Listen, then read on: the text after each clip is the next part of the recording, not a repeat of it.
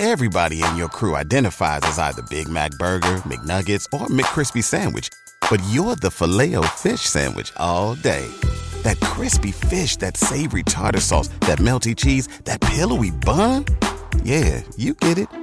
Every time. And if you love the filet of fish, right now you can catch two of the classics you love for just $6. Limited time only. Price and participation may vary. Cannot be combined with any other offer. Single item at regular price. Ba da ba ba ba. Dead America, El Paso, Part 4. Dead America, The Third Week, Book 1. Written by Derek Slaton. Narrated by P.J. Morgan. Chapter 1 Day 0 plus 15. Here you go, boys. Got a fresh pot going for you, Ethel said, setting down two steaming hot mugs between the two men at the window. Leon grabbed his immediately and took a deep inhale, smelling the liquid gold and offering the older woman a warm smile. Ethel, you treat us too well. Yeah, gonna have to be careful, Rogers added with a twinkle in his eye. Don't want this one getting spoiled. She reached out and squeezed each of them on the shoulder. Oh, it's my pleasure, boys, she assured them. Although it might be in your best interest to keep an eye out for something nice while you're running errands, I do have a birthday coming up after all. She gave them a conspiratorial wink and headed back over to her desk. I'll make sure to add that into the search parameters, Leon said before taking another sip. Don't want to upset the flow of coffee. Rogers raised his mug. Cheers to that. They clinked and sipped and turned back to the window. They knew the cartel would inevitably come back, but at least the case of booze they'd found had lessened the knots of stress in their shoulders a little. How's the situation in the high school going? Rogers asked. Leon nodded. Good. I talked to Kevin last night for a long while while I was waiting for the satellite to come over. Everybody is safe and in good spirits, just anxious to get out of there. I can imagine, Rogers replied. That has to suck to be cooped up in one building for weeks on end. Did he ever let slip how he was able to get them in there? As soon as I identified myself as a detective, he kind of clammed up like he was gonna get in trouble or something. His companion shrugged. Yeah, he was the janitor at the school, so he had the keys to the place, he said. As soon as that first zombie encounter happened, he grabbed his family and neighbors and hightailed it up to the school. They locked it up tight and rode it out. Good on him, the detective commended, hooking up one ankle on top of his opposite knee. Although it doesn't sound very encouraging on the manpower front, I don't have anything against families, but we are kind of desperate for able bodied adults, not kids. Leon shrugged. Kevin said there's four of them in there that can really help out with the fighting. Speaking of that, when is your New Mexico crew coming in? Rogers asked. His friend took a sip of his brew before replying. Talked to them last night. They're here, but I told them to hang in the outskirts until they see the cartel leave. Doesn't throw off our timeline any, and to be frank, the cartel doesn't need to know about them. Amen to that. The detective agreed. Gonna be good to see them again, Leon mused. Rogers raised an eyebrow. Y'all go way back? Nah, I really only saw them twice, his friend admitted with a chuckle. We were sitting around drinking and bullshitting one night after I got there, swapping old war horror stories and whatnot. Then, when the shit hit the fan, we all ended up in the supply room at the same time with the same goal of getting the fuck out of Dodge. Their CO came in and started laying into them, which is when I stepped up and claimed they were helping me with my mission. Since I outranked their CO, I waved him off and gave them the chance to get out. So they owe you one then? Rogers asked. Leon shook his head. Nah, we don't see it that way. Then why in the world are they willingly stepping into this shit show? The detective waved his hand in the vague direction of the window. His friend grinned. Because I told them they get the chance to assassinate a cartel leader, he said. Do you have any idea what kind of after action headaches that would have caused before? Paperwork, debriefings, desk jockeys in DC criticizing every move we made? Now, we just kick back with a few beers and reminisce. I guess I understand that. Rogers agreed with a thoughtful nod. I remember how much paperwork I had to file when I shot a dude that pulled a piece on me. Can't imagine what it would be like to take out someone as big as a cartel leader. Leon took a deep breath. Quite a bit more, I can assure you. So, you have some thoughts on how to take him down? The detective asked. El Guapo? Leon pursed his lips for a moment. Man, that's a tough one. I mean, the most logical solution is to snipe him, but that would require some complicated mechanics to get the shot lined up. Rogers cocked his head. Could always go the car bomb route. Yeah, oldie but a goodie, Leon agreed. Plus, who doesn't love a good explosion? The detective shook his head. Although we'd still have the same problems of getting him into the right place. We could always just head on down to Mexico and recruit a rival gang, Leon suggested. Rogers barked a laugh. Somehow I don't think the two of us would survive very long down in Mexico on that kind of mission. Might be longer than us trying to clear this town out with what we have at our disposal, his friend replied. The detective shot him a sly grin. You mean you haven't come up with a plan to clear it out yet? Hey, you're the idea, man, Leon shot back, holding up a hand. I'm just here to do the satellite surveillance and occasionally shoot something from afar. Rogers chuckled. So that's how it is, huh? Damn right, Leon agreed. They clinked mugs again, and then sat up straight as two SUVs pulled into the parking lot outside of the command center. Looks like you're up. Rogers leaned down and grabbed the high end bottle of tequila, holding it out. Leon took it and rolled his eyes. As always, thank you for making me the face of this town, he said, sarcasm evident in his tone. I just can't start my morning without dealing with these pricks. The detective raised his mug and grinned. My pleasure, big fella. Leon shook his head and headed outside, securing the door behind him. As he approached the vehicles, a handful of guards got out, followed by Angel Rivas and his father's right hand man, Rodriguez. Angel clasped his hands in front of him, chin raised, a smug smile on his face. Rodriguez? Leon greeted, and then inclined his head to Angel. Boy. The younger Rivas sneered. You are fortunate that you have found a brand my father adores, he said, or else I would cut out your tongue for your insult. Thanks for confirming that you are indeed a daddy's boy, Leon replied. Angel whipped out a butterfly knife, taking a step forward. Maybe my father will forgive me if I teach you a lesson. Leon immediately grabbed the kid's wrist, twisting it just enough so that the blade pointed outward, away from him. Angel twisted his arm, but couldn't break free of the man's iron grip. You come at me again, and I'm gonna make you call me Daddy, Leon growled. Rodriguez stepped forward. Enough, he demanded. Leon loosened his grip, just enough for Angel to wrench his arm free, and the kid pointed the blade in his face like a finger. Soon, soon, I said enough, Angel, Rodriguez barked. The kid sneered again before putting his knife away, and then snatched the bottle of tequila before storming off to his vehicle. We're done here, he called to his guards. Let's go drink while they do the work. There were a few whoops and hollers as the men got into the SUV, and Rodriguez got up in Leon's face. Oh, you've done it now, Angel taunted. You need to be careful with Angel, Rodriguez said quietly through gritted teeth. I won't always be able to keep him on the leash. Leon kept his expression angry. We need to talk, he whispered. I will get here when I can, Rodriguez breathed back. Soon, or we may have to move without you, Leon murmured.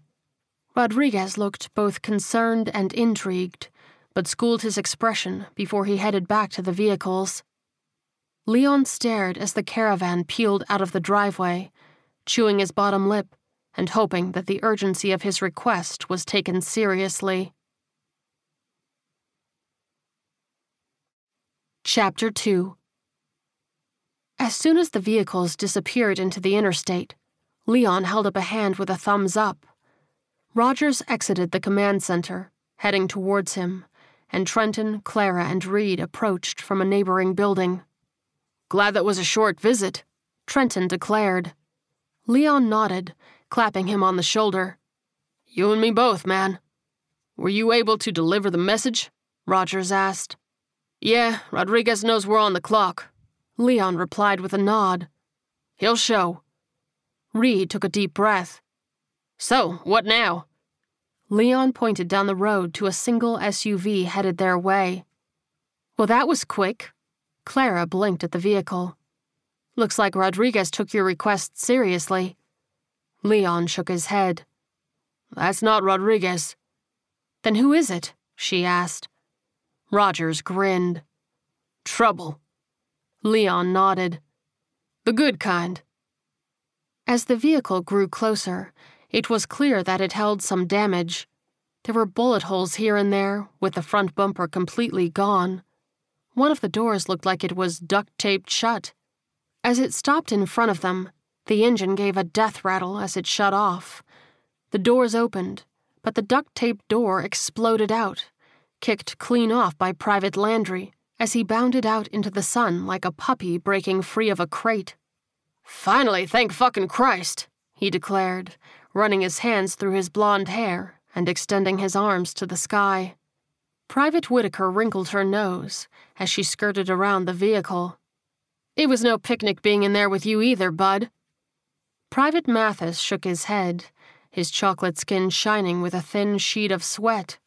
Hey, at least you got to be in the front seat. Your window being down kept his stench firmly back there with me.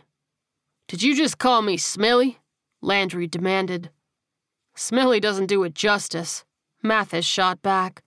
It would take someone with a PhD in English to devise a word to properly describe whatever the fuck is coming out of your body. Sergeant Hammond got out of the driver's seat and approached Leon, shaking his head all the while at his team. Leon raised an eyebrow. Long trip, Sergeant? I honestly don't understand how there weren't a string of fathers murdering their entire families on road trips, Hammond replied. Or at the very least, driving head on into traffic. His friend chuckled. Well, you made it through, didn't you? Mainly because there wasn't any traffic to veer into, Hammond said, and they shared a laugh, shaking hands and smacking each other on the shoulder. Leon grinned. Man, it is good to see y'all again.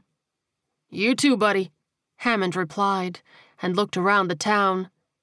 Looks like you're doing all right for yourself although I seem to recall you saying that your plan was to say fuck civilization and go live off the land or some shit. Leon nodded. Yeah, the cartel had other ideas, so I ended up here with this ragtag bunch. He turned and motioned to his friends as he spoke. Allow me to introduce everyone. This is our lead scout, Trenton, his buddy Reed, the lovely but deadly Clara, and this salty old bastard here is Detective Rogers. Rogers reached out to shake the sergeant's hand. Pretty sure you can just call me Rogers now. Retired from the force? Hammond asked as they shook. Well, I haven't checked my bank account lately, but I'd venture a guess and assume they haven't paid me in a while. Rogers replied. Hammond cocked his head. Well, shit. I guess that means I'm not a sergeant anymore. Hell, if that's the standard, were you ever really a sergeant? Leon quipped. I've seen what they pay you guys. Hammond chuckled. Point taken. He motioned to the members of his group as he introduced them. Well, it's a pleasure to meet you all. I'm Sergeant Hammond. The one who needs to be hosed down is Private Landry. His backseat mate is Private Mathis. He winked at Clara. And not to be outdone, we have our own lovely but deadly lady in Private Whitaker. Everyone murmured greetings, nodding and saying hello, as Rogers and Leon stepped over to the vehicle. So, aside from the backseat bickering, it looks like you had a bit of a rough ride, Rogers said. Landry raised a hand. Shit, man, that's an understatement. Yeah, things were going smoothly until we hit the border and stopped to fill up, Whitaker added. Trenton crossed his arms. What happened? We had a run in with the king of the gas station, Landry replied. Some lone wolf prick who decided it was a good idea to keep the fuel to himself. You. you didn't kill him, did you? Reed asked, eyes wide. Whitaker waved her hands back and forth in front of her face. No, we're not cold blooded murderers, she replied, and then wrinkled her nose. Well, at least to people who aren't a 100% deserving of it. We let Mathis here negotiate for us, Landry said. Clara's brow furrowed. How did you manage that? Mathis reached into the back seat and pulled out his sniper rifle. I pierced his ear from a hundred yards out, he declared proudly. After that, he was in a more sharing mood. Rogers fingered the bandage on his own ear. I can see how that would be a quality negotiating tactic. Damn, dude. Landry's jaw dropped. Who did you piss off? The detective sighed. Cartel. Well, don't worry. We're going to help you get even with them. Landry held up a fist in solidarity. The sergeant leaned against the hood of the busted SUV. Speaking of which, you want to fill us in on the assassination plan details, Leon? I'm afraid we have some business we have to attend to here in town first, Leon replied, and motioned over his shoulder to the command center. Why don't we go inside and I'll fill you in? At Parker, our purpose is simple. We want to make the world a better place by working more efficiently, by using more sustainable practices, by developing better technologies. We keep moving forward. With each new idea, innovation, and partnership, we're one step closer to fulfilling our purpose every single day. To find out more, visit parker.com slash purpose. Parker, engineering your success. What's so special about Hero Bread's soft, fluffy, and delicious breads, buns, and tortillas? These ultra low net carb baked goods contain zero sugar, fewer calories, and more protein than the leading brands, and are high in fiber to support gut health. Shop now at hero.co. Chapter 3 The group crowded around Leon's computer desk, the man in question at the helm, as he brought up a map of the area. As he worked, Ethel headed in with a tray of fresh coffee for everyone, stopping at the scuffed up military group first.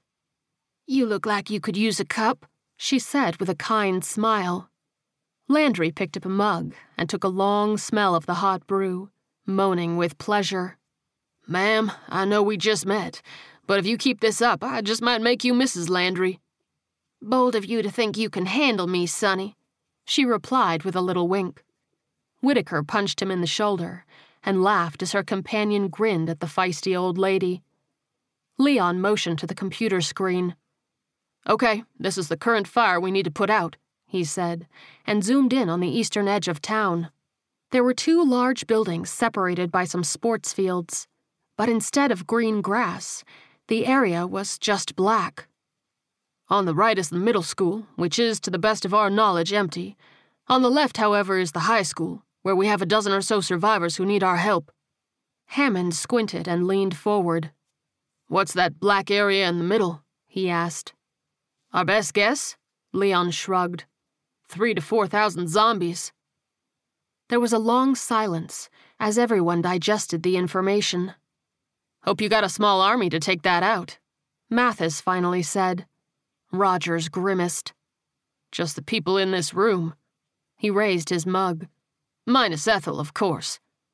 The older woman raised her eyebrow with a playful glare. Not that we doubt your abilities, Leon said with a grin. But you make coffee better than anyone in town, and we aren't going to risk that. She patted him on the shoulder and then headed off with the empty tray. Whitaker let out a deep whoosh of breath. Even with just us, we should be able to handle it if we're careful. She pointed to some of the buildings on the screen as she continued. If we set up some fire teams here, here, and here, we should be able to pick them off. It's going to make for a long ass day, but it's doable. Problem is, we don't have near enough ammo to take them all out. Trenton cut in. And we're still going to need bullets for when we have to venture out. Landry scoffed. No manpower and no bullets? He pulled a flask from his pocket and poured a glob into his cup. I'm gonna have to whiskey this up if this is the shit I'm dealing with today. He held out the flask to Whitaker, who gladly poured a shot into her mug as well. The sergeant crossed his arms. So what's the plan, Leon? he asked. Honestly, I was kinda hoping you guys had some ideas, Leon admitted. Trying to figure out ways to keep the cartel happy has taken most of my attention. Hammond nodded, pursing his lips. Well, let's see what we can come up with. He motioned to the screen. Can you give me a full view of the town?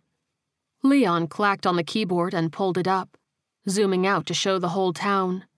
The soldiers leaned over his shoulders to get a good look. What about this canal looking thing to the south? Whitaker asked, pointing at the screen.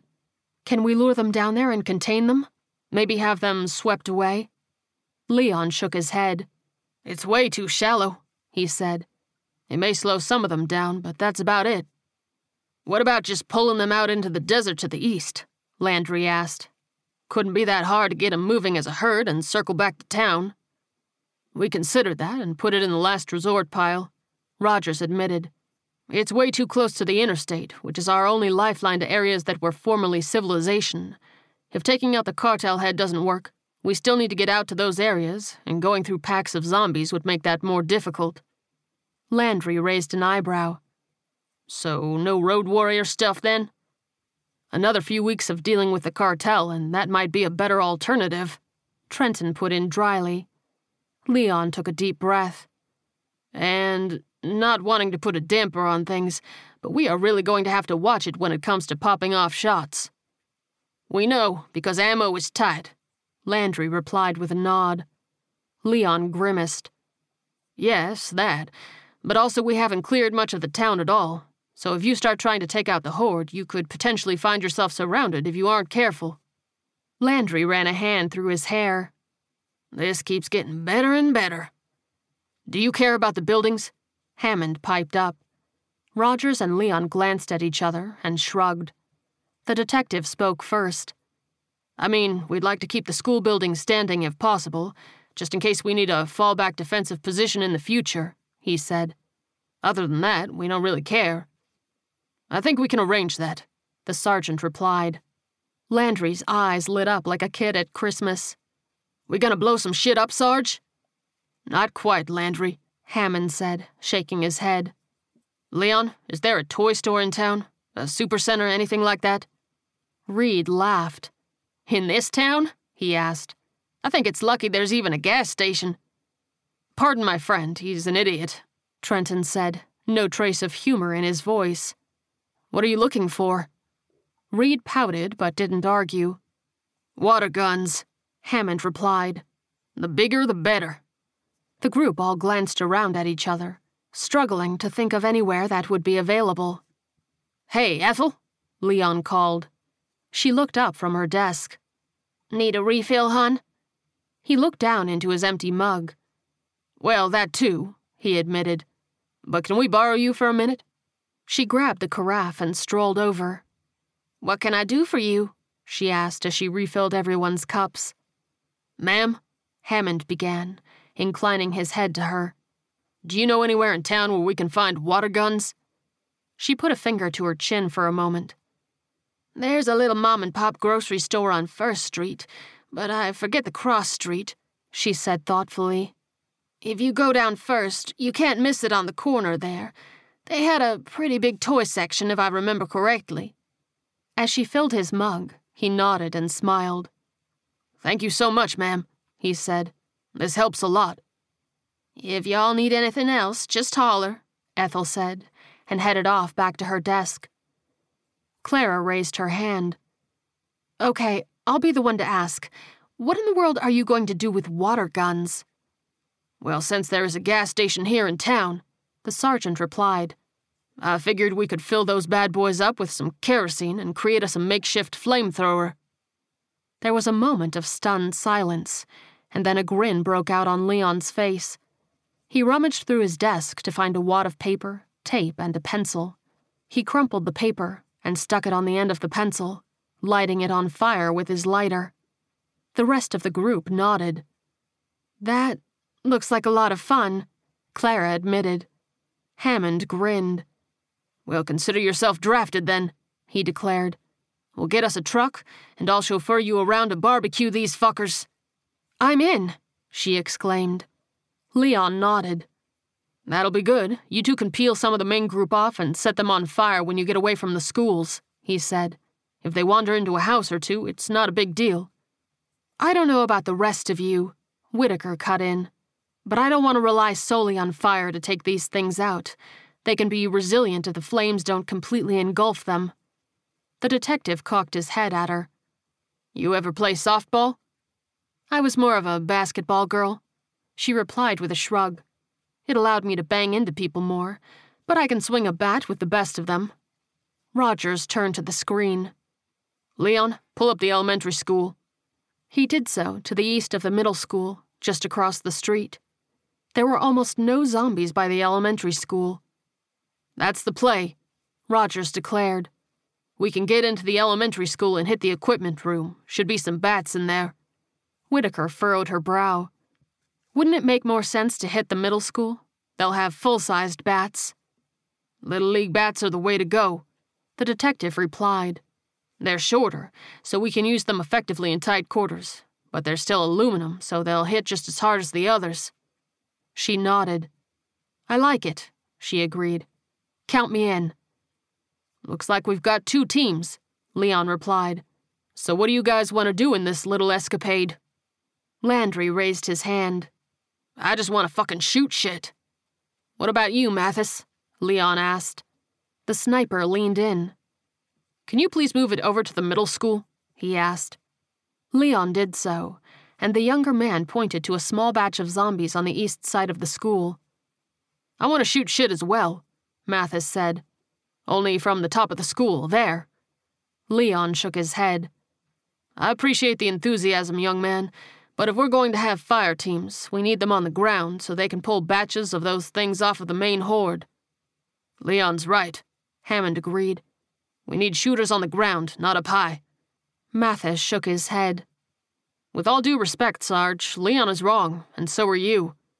The sergeant blinked at him, and then his gaze darkened a bit at the challenging tone. All right, Mathis, Rogers cut in, holding up his hands. State your case. I'm the best shot in this room, the sniper declared, and cocked his head when Leon snorted. You coming out there with us? Mathis asked. Leon wrinkled his nose. No, he admitted. The good detective there won't let me. Then I'm the best shot that's going out there, Mathis continued. I get on that roof, and it's one shot, one kill, Two if I can get those fuckers to line up just right. Not only can I make every bullet count, I can direct traffic from up there as well. Hammond scratched his chin for a moment, and then let out a deep breath. He is the best shot on the team. Yeah, but how the hell are you going to get up there? Landry asked. Mathis motioned to his teammates. I'll go to the elementary school with Rogers and Whitaker, he said. Once your team starts opening fire, it should break them up enough for me to get over there. It's only a one story building, so it won't be a big deal to get on top. How many shots you got? Rogers asked. The sniper shrugged. About a hundred, give or take. I got a few hundred more I can throw your way, too, Leon added. The detective nodded. Looks like we got ourselves a sniper.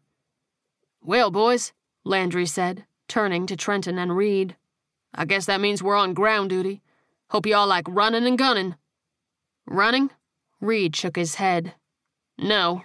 Gunning? Still a no, but I like it better than the first part. Landry barked a laugh and smacked his shoulder. That's the spirit, boy.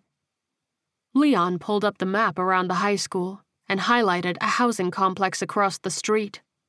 You three should start here, he said. Try to pick off as many as you can. When they get close, fall back to the next street and repeat. We'll be monitoring things, so when you get a group, we'll do a flamethrower drive by, Hammond added. Landry held up a finger. Just don't set me on fire again. Again? Trenton raised an eyebrow. The sergeant sighed. I said I was sorry. Trenton and Reed shared a concerned glance until Landry and Hammond began laughing. Relax, boys, you'll be fine, the sergeant said, waving his hand. The detective motioned for the door and set down his empty mug. All right, let's get geared up, he said. This is going to be a long day. After they congregated at the barricade on the edge of town, geared up to the tits, Leon handed out copies of town maps, crudely drawn on printer paper. Rogers chuckled as he looked at his. Guessing they didn't teach fine art in basic, he teased. Granted, I can't draw for shit, Leon replied. But I can paint the walls with someone's brains from 500 yards. Hammond grinned. Given our current situation, I'd say that's a much more useful skill. No argument here, Rogers replied. Leon knocked on the side of the car in the middle of the barricade to get everyone's attention. All right, let's settle down now, he said. If you'll refer to the wonderfully drawn maps in front of you, you'll see every team's starting position. Hammond and Clara have the shortest distance to go, so they're on their own timetable. Rogers, Whitaker, and Mathis, you guys are making the long haul. You tell me, how long do you need to get into position? The trio leaned over their map, conversing quietly as they plotted their course. Rogers finally turned back. Give us 20 minutes? 20 minutes it is, Leon nodded. We'll synchronize our watches before heading out, which means Landry, you and the boys will have plenty of time to get into firing position. When those 20 minutes are up, you go hot. Landry raised a fist. We'll make it happen. Now, if you'll notice, there are three areas circled on the map. Leon continued. One to each of the north, west, and south. These are rally points, so if shit starts going bad, we have a meeting point. Clara raised her hand nonchalantly. Uh, Leon said, raising an eyebrow. Yes, Clara? She pointed to her map. What's the star to the west of our destination? That's the extra mission I need you to do, he explained. Ethel said that's the school district's garage. We need to know if the buses are still in there. The sergeant nodded. We can do a drive by, not a problem. All right, if there's nothing else. Leon looked around, but nobody spoke up. So, do you guys want to do a whoa team or something? He put his hand out, palm down, and not a single person joined him. A laugh rippled through the group. Yeah, I didn't think so. All right, everybody be safe and vicious. Now let's get those watches set in three, two, one. Chapter 4 Landry, Trenton, and Reed crept quietly into the backyard of a house about 80 yards away from the massive zombie horde. They'd taken the long way around town in order to avoid detection. The street around the house was empty. It seemed any zombie in the area had made its way to the main group with all its groaning and shambling. Reed tugged on the back patio door, but shook his head. Landry motioned for him to get out of the way and knelt down in front of the lock, pulling out his lock picking tools. Reed and Trenton stood with their backs to him, keeping an eye on the area. After a few moments, the deadbolt clicked open, and Landry readied his knife. He nodded at his partners before opening the door and rushing in. He gave the house a quick sweep, a spread out, open concept floor plan, single story. It was devoid of life. We're clear, he said as Reed and Trenton joined him inside, sliding the patio door shut as quietly as possible. They headed to the front of the house, clustering around a large window that overlooked the field between the two schools. Thousands of creatures shambled around each other, a writhing mass of rotted flesh. Do you think they even know why they are there? Reed asked as he stared at the horde with awe. Trenton shook his head. Probably the same mentality that led to 80s hair, he said. One person started doing it, and before you know it, there was a hole in the ozone from all the Aqua Net being sprayed due to everyone following that first dumbass. Or maybe they're just mindless creatures who heard a noise and can't let it go, Landry cut in. Or, now stay with me on this one. It doesn't fucking matter why. They're over there, and we have to start killing them. That's the only thing that matters. Now stay focused and get ready to shoot. The boys blinked at him, and then nodded, mouths shut. He opened up the front door, quietly slipping out onto the lawn. They took up a flanking position behind him inside the house, opening up the windows on either side of the door to get into a firing position. Landry stood, basking in the warm sun for a moment, enjoying the last moment of peace he would get for the day. He glanced down at his watch, noting there was about 10 seconds before the 20 minutes was up. Fuck me, he muttered to himself with a sigh. Really should have volunteered to join Mathis on that rooftop. He stared out at the horde, less than a football field away. The zombies were almost one with each other, just a sea of moaning gunk. He zoned out for a moment, almost hypnotized, and then snapped out of it. He took a deep breath and then yelled, Come and eat me, you rotted motherfuckers! He raised his rifle and fired several shots, one after the other. The zombie mass was so thick that he couldn't even see if he landed any shots, but they did their job. About a hundred creatures turned their attention towards the screaming soldier and lumbered his way. Yeah, come get some, he bellowed, and then glanced over his shoulder at the two boys in the house, who simply stared at him. Well, what the fuck are you two waiting for? An invitation? Start shooting! They finally clicked into gear, aiming their own guns and firing at a deliberate pace. The group of zombies that had broken away from the horde grew to a few hundred as they moved closer. A gap opened between them and the main horde, and Landry signaled to stop shooting. Whoa, whoa, we're good, he said. Just gotta wait for them to get here. Reed lunged for the window frame. Landry, look out! he cried. The soldier quickly whipped around and saw half a dozen zombies pouring out from around the house. He rapidly raised his weapon and fired several well placed shots, dropping bodies with headshots. But the bodies were quickly trampled by twice as many. Shit! He abandoned his position and rushed inside, slamming the door and clicking the deadbolt shut. Where in the holy fuck did they come from? Reed shook his head as he shut his window. I don't know, but there's a ton of them. Trenton slammed his window shut and then rushed down the hallway to the side bedroom. He opened the curtains to see easily 80 to a 100 zombies pouring out of a nearby apartment complex. Most of them moved to the front of the house. A dozen or so worked their way to the back. He barreled back to the front. We gotta go now, he huffed. They're coming in from the apartment complex next door. How many? Landry demanded. Trenton shook his head. Too fucking many. Good enough count for me, the soldier replied, and led the boys through the house back to the patio door. There were three zombies pressed up against the glass, gnawing and moaning at it. Landry stopped just short of the door, raised his rifle, and fired right into the glass. He shattered it, but placed three headshots, dropping the enemy.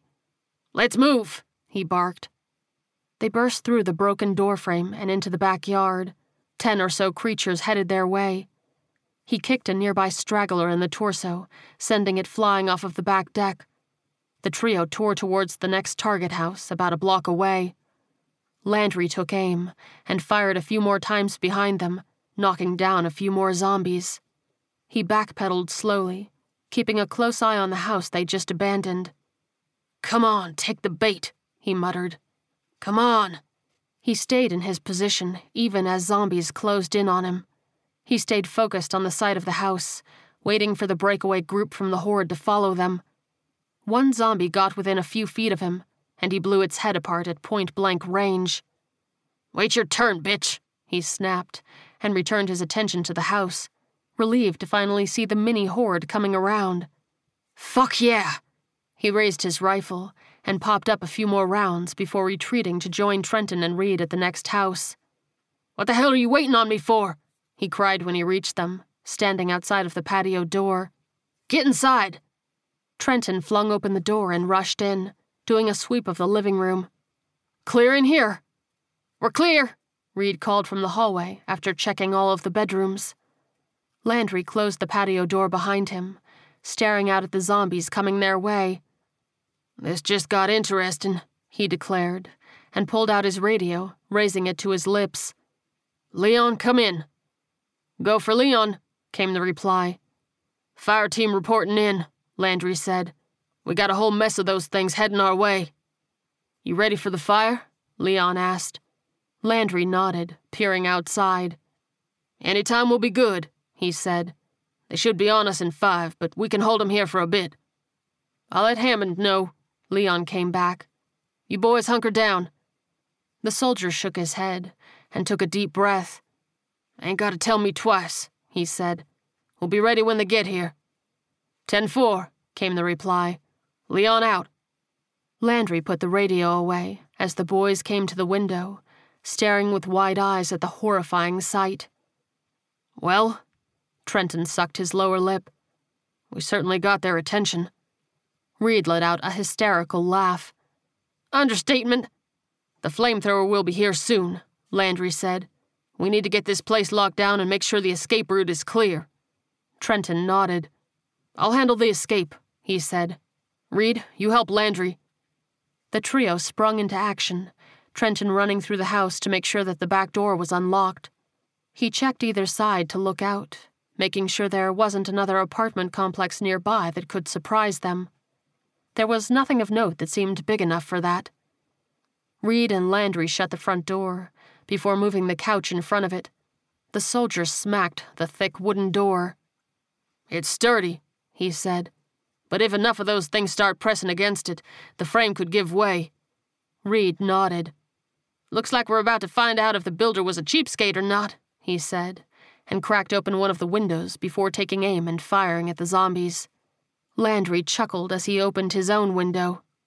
You're right about that, kid.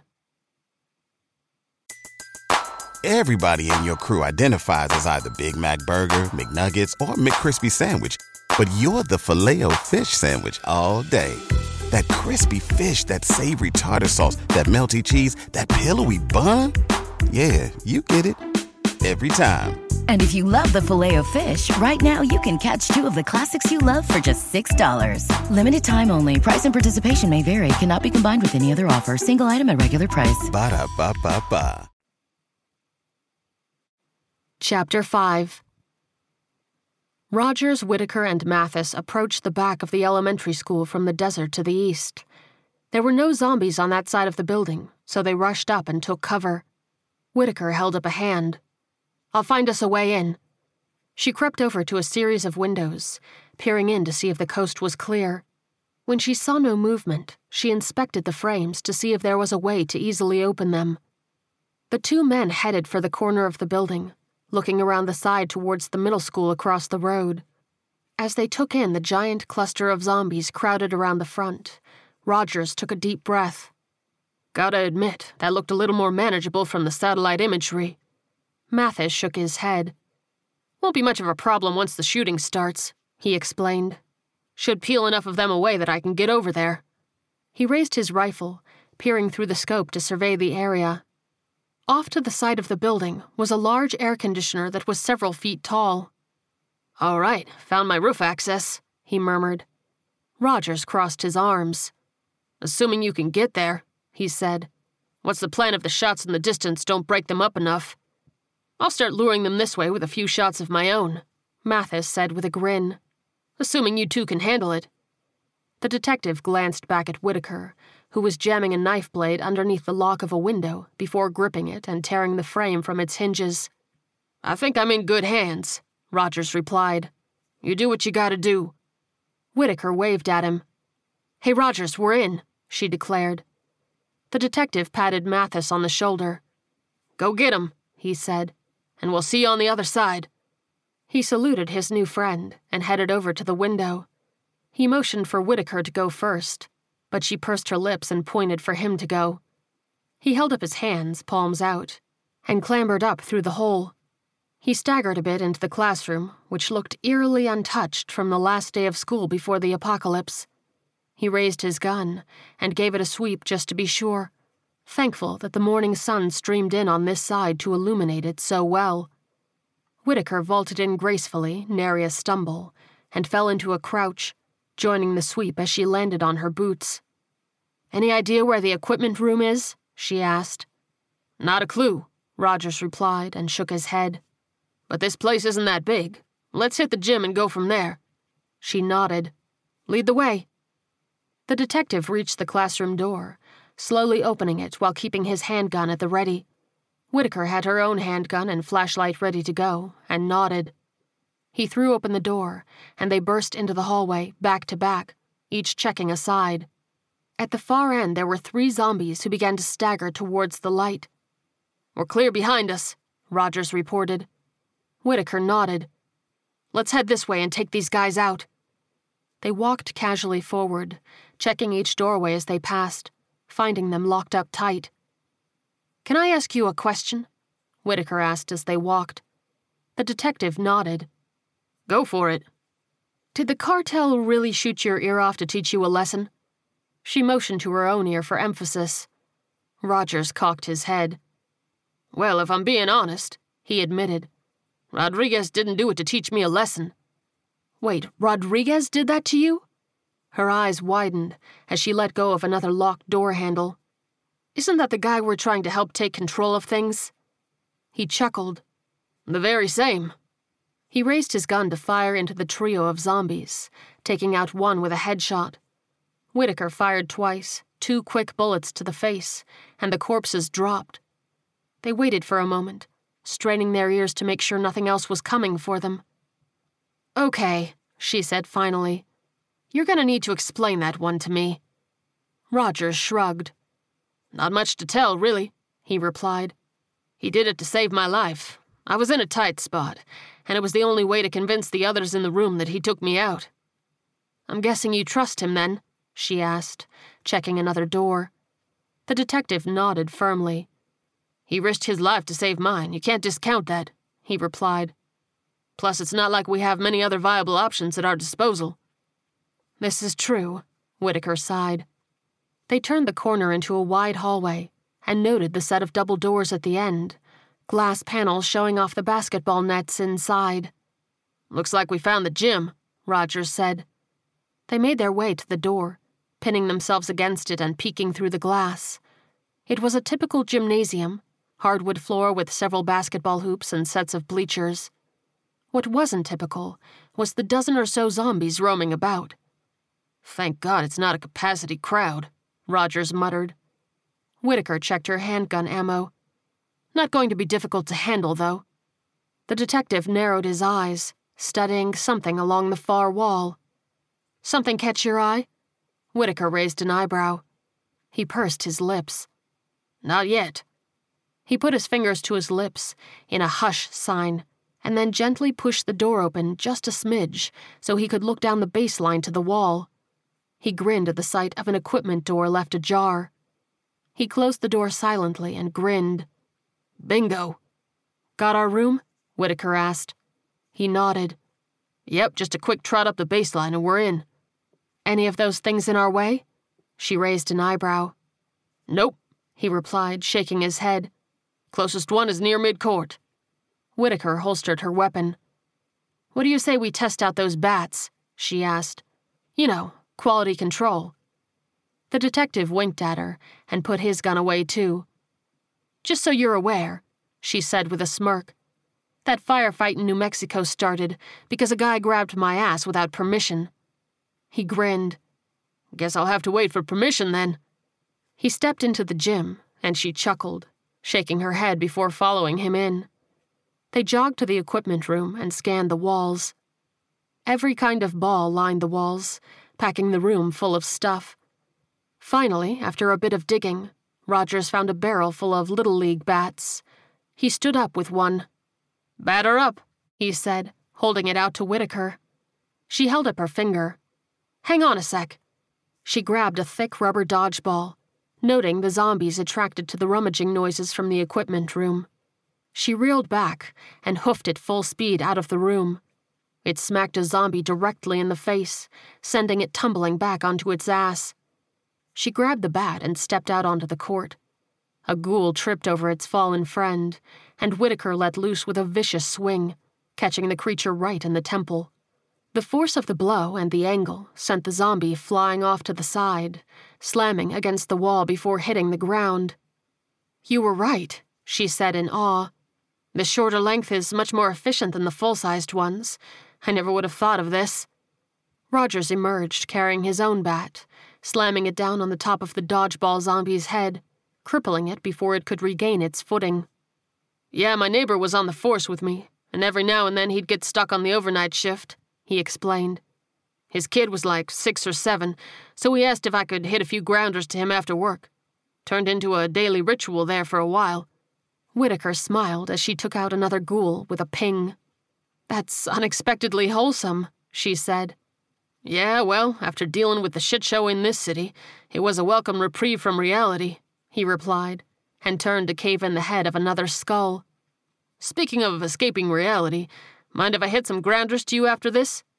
She smirked. I'm more of an indoor activities kind of girl. She rushed towards the next two zombies closest to her.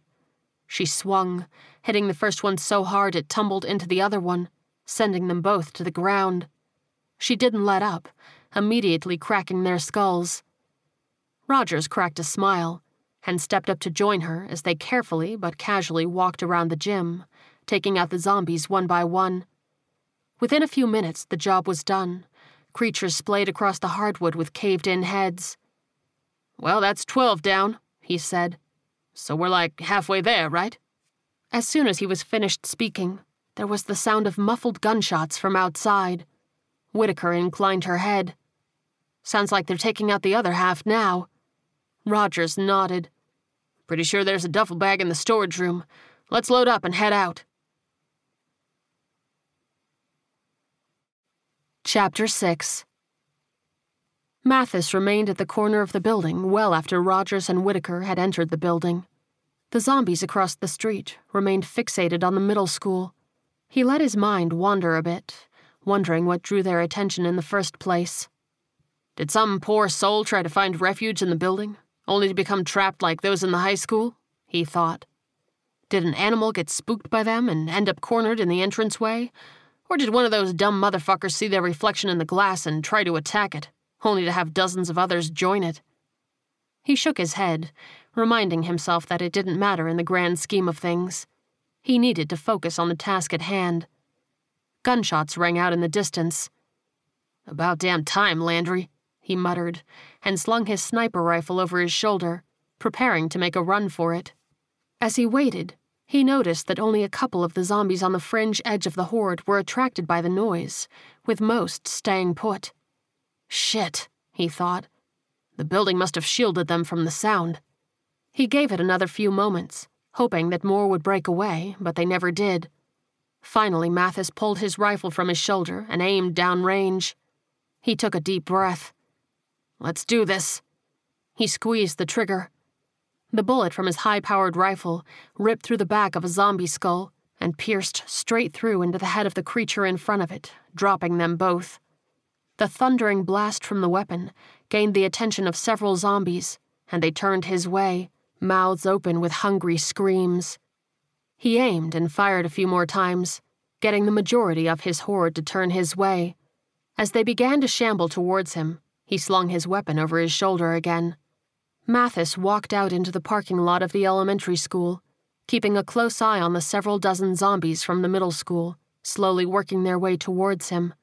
He moved over to the far left side of the lot, drawing the attention of the creatures towards him. Even those furthest away to the right joined them, and away from his air conditioner. That's right, come on, he said, waving them forward. Just need a few seconds to work with. He kept his head on a swivel, making sure that his gunfire didn't attract any unwanted attention from other areas. Luckily, no surprise hordes showed up. He focused on the air conditioner, noting that the zombies were a good 20 yards away from it. He took a deep breath and then broke into a sprint, running diagonally across the parking lot to the right and towards the road. The zombies just reached the asphalt, and he ran along the line, keeping about 10 yards between him and the front of the horde. He darted around them and made a beeline directly for the air conditioner. The zombies turned, following the movement and sound, and began to return towards the school. Mathis reached the unit and hopped up on top of it, hauling himself the four feet up onto the bright silver metal. He turned to the roof and fell into a crouch, ready to spring up and grab the edge of the roof. He leapt up, but his fingertips barely grazed the edge, slipping off and sending him back down onto the unit with a metallic thunk. Shit, I'm too heavy. He took off his rifle and tossed it up onto the roof, and then hucked his ammunition bag up there as well. Once he heard the safe clang of his equipment, he jumped again and managed to wrap his fingers around the edge. Just as he strained his biceps to haul himself up, there was a crackling, scraping sound, and the aluminum siding crumbled beneath his weight. His eyes widened at the realization, too late to do anything, and he careened down. He tried to get his feet under him, but there wasn't enough height, and he hit the AC unit hard with his back, flopping down onto the ground. Moans overwhelmed him as he struggled to breathe, the wind knocked out of him from the fall. He drew his handgun and fired at two of the closest zombies, dropping them so that the others would trip over them, buying him a precious few seconds as he hobbled towards the front of the school, gasping and huffing. He found the doors locked, yanking on them desperately. He glanced back over his shoulder, seeing that he only had a few seconds before the ghouls were on him. He fired at the glass portion of the door, shattering it. He dove headfirst through, the small jagged pieces still sticking up from the bottom of the frame, tearing into his gut. He seethed, but none felt too deep, and he aimed at the hole that the zombies clustered around. They reached through at him, but with it being chest height, they couldn't get in. He fired at the lead zombie, and it slumped into the hole, acting as a plug, at least for the time being. Mathis took a moment to gather himself, taking a look at his wounds, and finally taking a deep, nourishing breath after having the wind knocked out of him back there. A moan echoed in the darkness, and he whipped towards the noise, aiming his handgun. He stayed motionless, waiting for something to emerge from the shadows, but it never did. He reached for his flashlight and turned it on. The light revealed a zombie missing the bottom portion of its legs, crawling towards him. It was hard to tell if they had been eaten off or crushed, but either way, he grimaced at the sight and walked over, using his knife to end the creature's misery. Okay, he muttered to himself. Think. How the fuck you getting up to the roof now?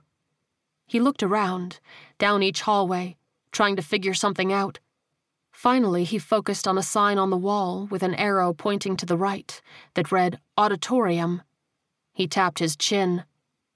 If any place is going to have roof access, it's gotta be that, he thought.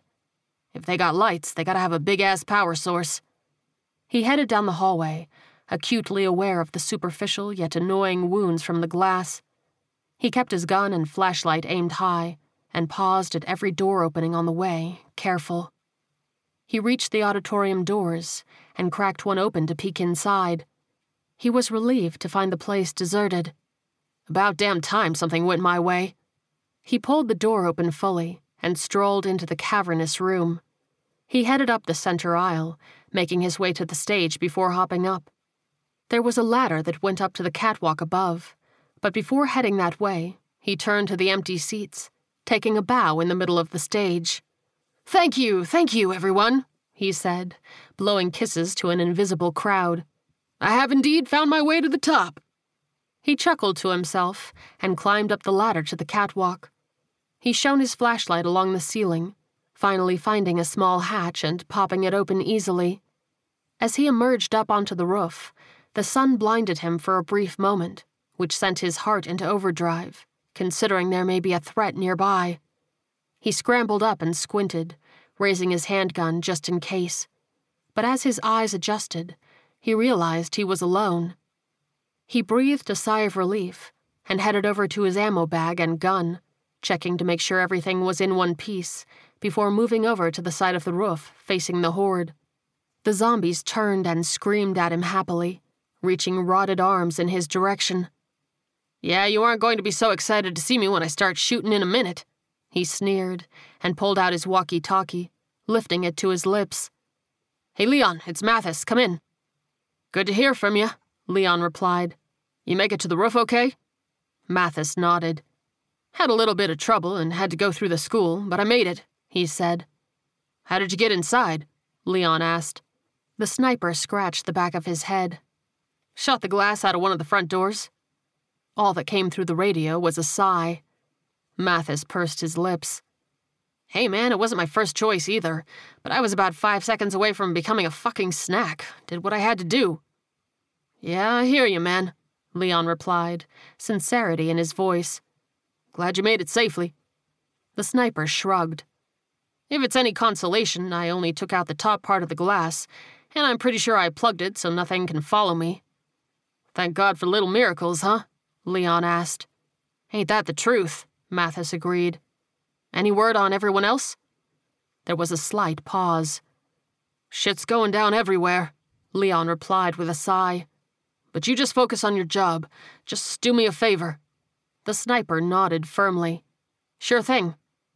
Set aside some ammo, came the reply. I get the sense we're gonna need your shot by the time this day is over. Mathis glanced down at his ammunition bag. Ten four, I got you covered. Good man, Leon commended. Now go kill some shit. The sniper barked a laugh. Yes, sir. He put away his radio and took a deep breath before checking his rifle and getting comfortable. He scanned the crowd of zombies through his scope, seeing a wide variety of ages and ethnicities throughout the rotted horde. Man, this shit didn't spare anybody, did it? He shook his head and aimed, picking a target. The bullet went straight through the side of the corpse's head, dropping it to the ground. One down, he muttered to himself. He took his time finding his next target, knowing he needed to pace himself if he wanted to keep his sanity during the systematic cleansing of the town. Chapter 7 Hammond and Clara headed down a neighborhood street, looking around for a vehicle to borrow. There were a few cars in driveways, but they were hoping they could find a truck. You'd figure being in rural Texas there would be more pickup trucks, the sergeant said. Clara shrugged. I don't think there's much farmland around here, and with El Paso being the closest civilization, that could get pricey with the fuel in a truck. I guess, Hammond replied, rubbing his chin. Just looks like all those stereotypes lied to me. The two of them reached an intersection and looked in both directions. I think we have a winner, Clara said, pointing a few houses down to the right. There was a large black truck with a lift kit, bringing it several feet off of the ground. Hammond looked down at the ostentatious vehicle and grinned. Oh, yeah, we're gonna fuck some shit up in that thing. He started down the middle of the road towards it, both of them keeping an eye out for zombie activity. You know, Clara, I have to admit, I'm kind of surprised you're out here with us. Why? she asked, raising an eyebrow as her lips turned down into a frown. Because I'm a girl? The sergeant shook his head immediately, waving his arms in front of his face. Oh, Lord, no, he assured her. You should see what Whitaker can do. Hell, I'm pretty sure she can kick my ass. What is it then? Clara cocked her head. He lowered his hands. What I mean is, you're a college kid with no formal training, he said. Yet here you are, out here holding your own. Well, my mother was a strong woman, and she raised me to be the same, she explained with a shrug. Just wouldn't feel right to sit on the sidelines and let everyone else fight and die when I can do something about it. Just don't go expecting me to do what Whitaker can do and we'll be good. Hammond chuckled, running a hand over his head. Yeah, that girl is a special one, he admitted. Just before we started heading this way, she fought two guys in full SWAT gear at the same time. It did not go well for them. My kind of girl, Clara replied, awe in her eyes. They approached the truck, doing a quick sweep around opposite sides. Hammond ducked and checked underneath. I'm clear, he declared. Clear here, too, Clara replied. The sergeant approached the driver's side door and tried the handle, and to his surprise, it opened. God, I love these trustin' small towns, he said and bent inside to pull open the bottom of the steering column. Let me know if anything comes up. Clara kept a keen eye out, looking for movement. She noticed some bushes wiggling in front of the neighboring house. Looks like we have a couple of live ones, she said. Hammond paused. Need my help? She shook her head. They fell in the bushes, so they're gonna be a minute, she replied. Finish up what you're doing and we'll take 'em out then. He went back to work, and within a moment, the truck roared to life. There we go, he said, standing up with a smile. He glanced at the bushes as he stepped up beside his partner. It's your call, he said, as two zombies emerged from the leaves. You want my help? Or do you want to take them out and I'll give you some pointers? Clara pursed her lips for a moment, and then nodded. I believe a critique would do me some good. The sergeant held out his hand as if motioning her through a door he'd just opened for her. She bent down and picked up a fallen tree branch, about the size of a baseball bat, and moved toward the shambling corpses, now moaning with arms outstretched. She stepped towards the first one with the branch extended in front of her, jabbing it directly into the zombie's chest to drive it back into the bushes. The corpse fell ass over tea kettle into the thicket, and before it even hit the ground, Clara pulled her knife and stuck it through the eye socket of the other zombie. She pulled it out as the corpse fell in a heap at her feet, and dropped the tree branch, patiently waiting for the next creature to come back at her. It crawled out of the bushes on its hands and knees, and she lunged down, stabbing it in the back of the head. She turned with a flourish, even giving a curtsy as Hammond clapped for her. Very impressive, he said with a smile. Nice use of the terrain, good improvisation with the tree branch. He raised a finger. Only suggestion I would make is that instead of sending one back into the bushes, you could have forced them both back by ramming one into the other. Even if you're ready for them, those things are deadlier on their feet than on the ground. Clara nodded.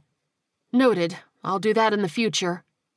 A few more lessons and Whitaker might have some competition, the sergeant said, and they shared a laugh before he motioned for her to follow him to the truck. Come on, we've got some shopping to do. They hopped up into the high truck and headed off towards the grocery store. It didn't look worse for wear, with the front door shut and the windows intact. I'm kind of surprised this place is still standing, Hammond mused. Would have thought the locals would have cleaned it out. It may have hit so quick that there wasn't time, she suggested. Leon has been talking to the people in the high school, and they said that they barely made it there after having left at the first sign of trouble. The sergeant pulled out his handgun.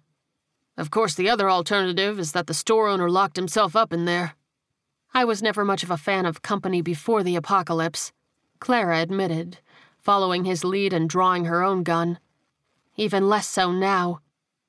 Hammond reached out for the door and gave it a tug, finding it locked. He dropped to one knee and pulled out his lock-picking tools. She kept watch for him, and then turned when she heard the click as he opened the door. Stay close, Hammond said, and pulled out his flashlight. He held it up next to his handgun before moving carefully inside. Clara followed him, gently closing the door behind them locking the deadbolt to make sure there were no surprises. The grocery store was dark, with no power and very little light coming in from the skylights that looked like they hadn't been cleaned in years. Hammond led them across the aisles, pausing at each one to make sure that they were empty. As he approached the last one, he heard a scuffling noise, and he held up his hand to motion for Clara to stop. The sergeant darted around the corner, gun high, and immediately popped off two shots into the oncoming duo of zombies ambling towards him. What, you didn't want to critique my shooting? Clara joked. He shrugged and smiled. You're a Texan, I assumed you already knew how to shoot. Fair assumption, she replied. Hammond kept his guard up as he walked down the aisle, making sure the creatures were indeed dead. He gave them a good kick to make sure, before looking around to make sure that they were alone in the store. There were no other sounds echoing around. He finally holstered his gun. Come on, let's find the toys.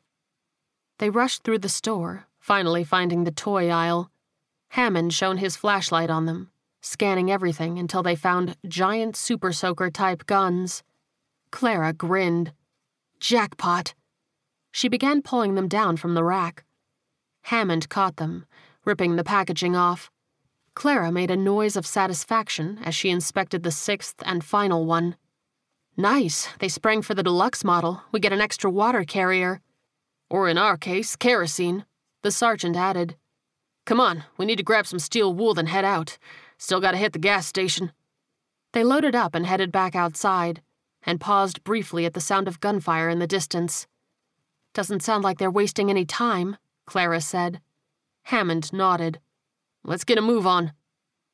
They hopped into the truck, and he sped down the street, peeling out with the massive tires. She looked down one of the side streets towards the school, and her eyes widened. Holy hell, she breathed, as she gaped at the road packed with zombies. It looks like they got the entire horde moving. Hammond shook his head. Let's hope not. It was only a few moments before they reached the gas station, and they hopped out as soon as the truck was in park. The sergeant rushed inside to flip on the generator while Clara manned the pump. Got it! She called as it sprang to life, and she carefully began filling up every tank on each gun, taking care to fill every one right up to the top. She knew they'd need every single drop in order to succeed. Hammond exited the gas station carrying a spare gas can and a few bottles of water. He handed one to Clara, and she smiled as she took it. If you'd like, I can get you a soda instead, The sergeant motioned over his shoulder. She wrinkled her nose. Lukewarm soda? She shuddered. I appreciate the thought, but no, I think this will do just fine. There was more gunfire in the distance, and she pressed her lips into a thin line. Don't worry, Hammond said gently, noticing the worried expression on her face. There's to be a lot of gunfire today. She nodded. I know. It's just more than I expected. If I'm being truthful, me too, he replied, and pulled out his radio. Hey, Leon, come in. It's Sergeant Hammond. Leon came back almost immediately. Please tell me you are ready to roll. Hammond cocked his head to check how far the gas can was filling, and then nodded. We'll be ready in a few minutes, he reported. How's the fire team? In need of a little fucking backup ASAP, Leon replied. They bit off a little more than they can chew. The sergeant took a deep breath. We can hear the gunfire from here. We were thinking the same thing. He pulled out his crude map, unfolding it. Which house are they in? A block back of the initial house, Leon said. Hammond drew his finger along the pencil. Pretty sure I can figure out how to get us there. Yep, just get to the right street and follow the zombies, Leon retorted. The sergeant nodded to Clara as she finished filling the gas can. Let them know we'll be incoming, he said. Last thing I want is for Landry to accidentally shoot me. Leon chuckled. Ten four, Sergeant, he replied. I'll let him know. Hammond put the radio away and picked up one of the full water guns. He jammed a pencil into the end of it and then stuck a piece of steel wool on the end of that. He dunked it in some of the kerosene and then set it ablaze. It glowed red hot, and he stepped away from the vehicle to squirt the gun. A string of flames spread out across ten feet, the liquid fuel spraying through the steel wool and scattering everywhere. He grinned and turned around, handing Clara the weapon. Watch yourself on the splashback, but other than that, it works great, he said, and began to get into the truck. She raised a hand. Hang on, I still have four more containers to fill up. We'll have to come back for them, the sergeant said. They need our help now. She nodded and hopped up into the back of the truck, loading up the rest of what was full. Before he got into the truck, he held out his lighter. Don't lose that, he said. It's got some sentimental value. Clara inclined her head to him with a smile. Wouldn't dream of it. Chapter 8 Hundreds of zombies were packed around the front of the small home, like sardines, as a constant stream of gunfire erupted from the windows. Landry, Trenton, and Reed manned them, firing at point blank range as the zombies pressed against it. The bay window in the front living room shattered under the weight of the creatures, and they toppled inside, tripping over one another. They're inside! Trenton screamed, and all three men broke away from their stations to focus on the breach. Landry quickly shot the few that had fallen in, and Trenton took the ones in the window still scrambling to get inside. Reed rushed over to the couch and grabbed the coffee table, darting forward to press it against the zombie in the center. It struggled to break free and get inside, but Reed shoved back, wriggling the table left and right, keeping the corpses from steady footing to get inside. Trenton fired a few more shots, creating enough of a pile of slumped over zombies as a protective wall. Whatever we're doing, we'd better do it quickly, Reed demanded, holding the table up over the wall to try to plug the hole. Landry approached and pressed his hands against the table as well to help out and Trenton ran to the back door to peer out. Heard you boys could use some backup. Hammond's voice came through the radio. Landry lifted his walkie talkie to his mouth. It's about goddamn time, Sergeant, he snapped. We're about to get overrun in here. Well, we're gonna light them up from our end, Hammond replied. You boys may want to make your way to the exit. Landry tilted his head towards the back of the house. Trenton, how are we looking? he yelled. Trenton studied the back window, noting the handful of zombies that had wandered around the house into the backyard. He strode back into the living room. If we're going to move, we should do it now, he declared. Only a few of them back there, but don't know for how long. Sarge, we're on the move, Landry said into the radio. Light these fuckers up. Reed stood on his tiptoes and peered over the top of their lineup, watching Clara stand up on the back of the truck. She gave the water gun a few pumps and then unleashed a stream of liquid fire that coated a large number of zombies. The flames quickly spread, engulfing dozens. Holy shit, we gotta move! Reed exclaimed, and he and Landry broke away from the coffee table barrier. It fell, and zombies flopped over into the house, but the three men tore through to the back door into the yard. The few zombies milling about immediately turned their attention towards them, and the trio quickly pulled their handguns and took them down with systematic precision. Come on, we gotta circle back to the school and hit the next house, Landry said. Reed took a deep breath. Oh, good. Only ten more runs of this and we'll be good to go. That's the spirit, Landry grinned and clapped him on the back. Come on, let's pick up the pace.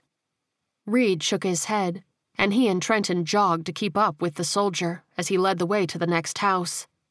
Meanwhile, out front, Clara emptied an entire canister of kerosene into the crowd, which was near completely ablaze. A few hundred creatures, all on fire, some of which were finally dropping to the ground. Hammond rolled down his window and took a few shots at the ones that dared to stagger too close.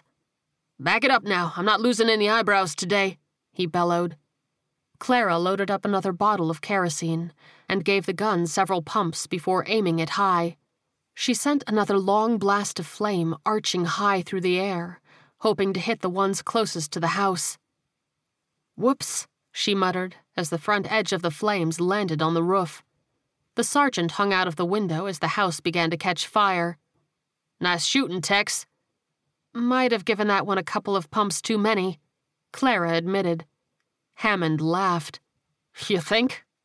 He fired a few more shots at some nearby zombies, and then they watched as the flames fully engulfed the mini horde and the house, trapping the ones who'd entered through the bay window in search of their previous meal. Charred corpses filled the front lawn, no moving creatures within 10 yards of the truck. I'd say our job here is done, wouldn't you?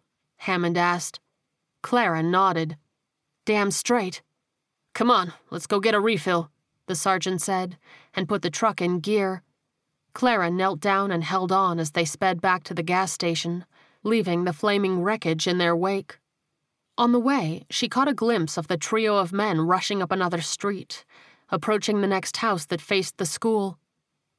They paused and crouched about 40 yards from it, noting the dozen zombies milling about outside. Fucking hell, can't anything be easy? Reed muttered. Landry shook his head. Buck up, sport. Just a handful of them, he said. And besides, we gotta kill 'em all anyway. All right, Reed replied, shaking his head as he reloaded his gun. So how we doing this? Trenton inclined his head. The back door looks like it's a slide open, he said. I say we rush by this group, get inside, and shore up the defenses. Safer to pick these guys off from the inside than fighting them in the streets. Agreed, Landry said with a nod. When we get up there, you two get inside first, and I'll handle any of the stragglers that get too close. Last thing we want is for one of those things to plug up the door when we're trying to get it shut. Trenton raised his weapon. All right, let's do it. They rushed forward, Trenton in the lead, and quickly made it to the corpses, staggered several yards away from each other. He lowered his shoulder and clipped a zombie as he ran by, sending it stumbling back into the others. Reed followed closely behind him, narrowly dodging outstretched hands as they went. Landry brought up the rear, knocking the creatures down as they lunged for his comrades. As they nearly reached the door, a zombie emerged from the inside, stopping in the doorway, and Trenton full on barreled into it, sending the two of them flying into the dining room. The zombie smacked hard into the table, and Trenton wrapped his hand around its neck, keeping the mouth at bay. He pulled his knife and buried it into the creature's forehead before leaping back up to his feet. I'll get the front door, he said as Reed rushed in the door. You check the bedrooms.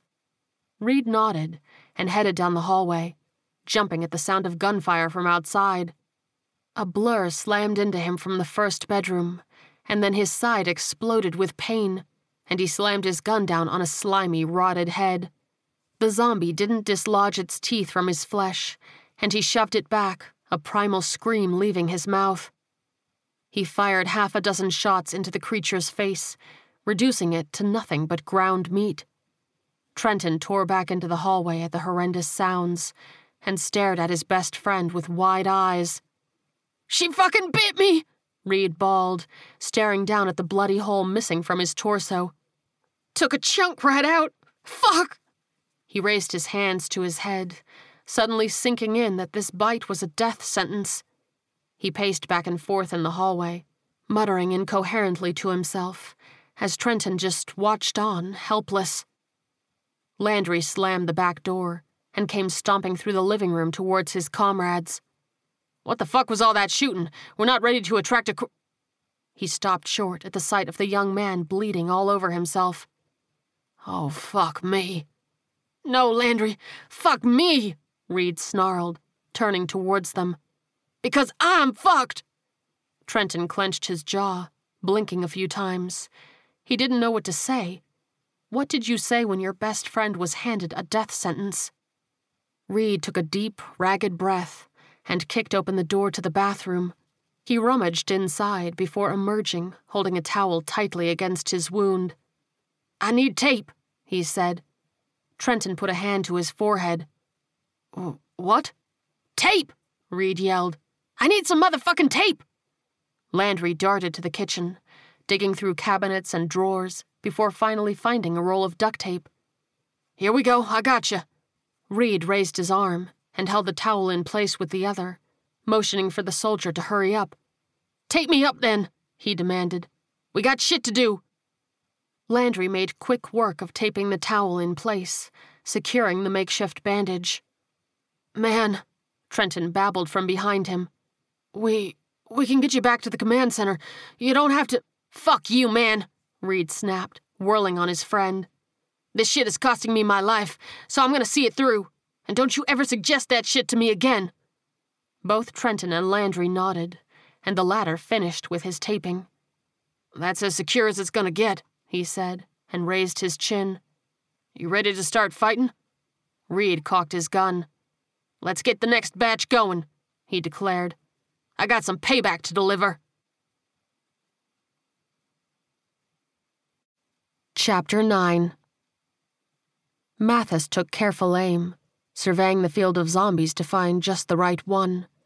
He honed in on a tall male, middle aged but easily six feet tall and stout.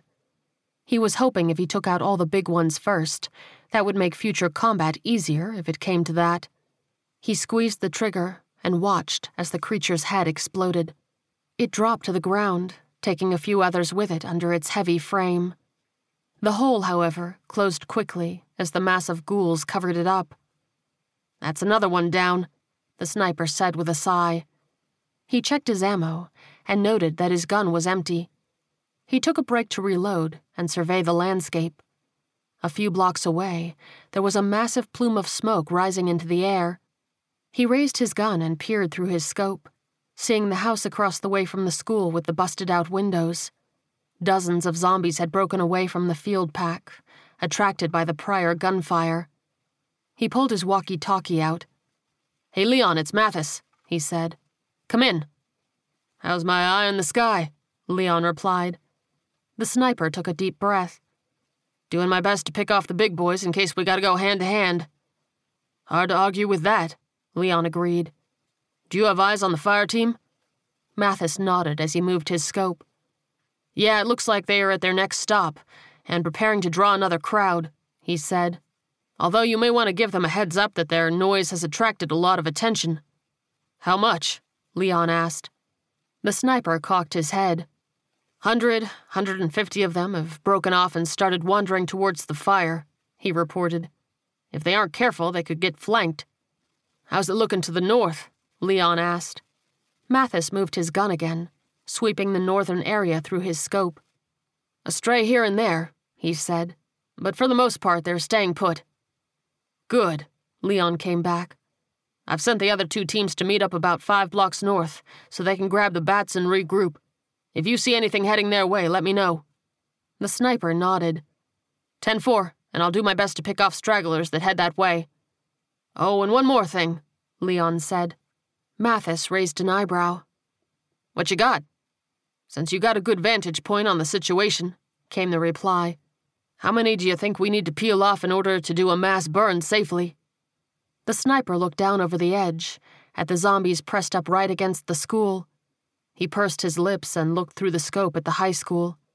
It appeared to be the same situation over there rotted corpses smooshed up against the bricks.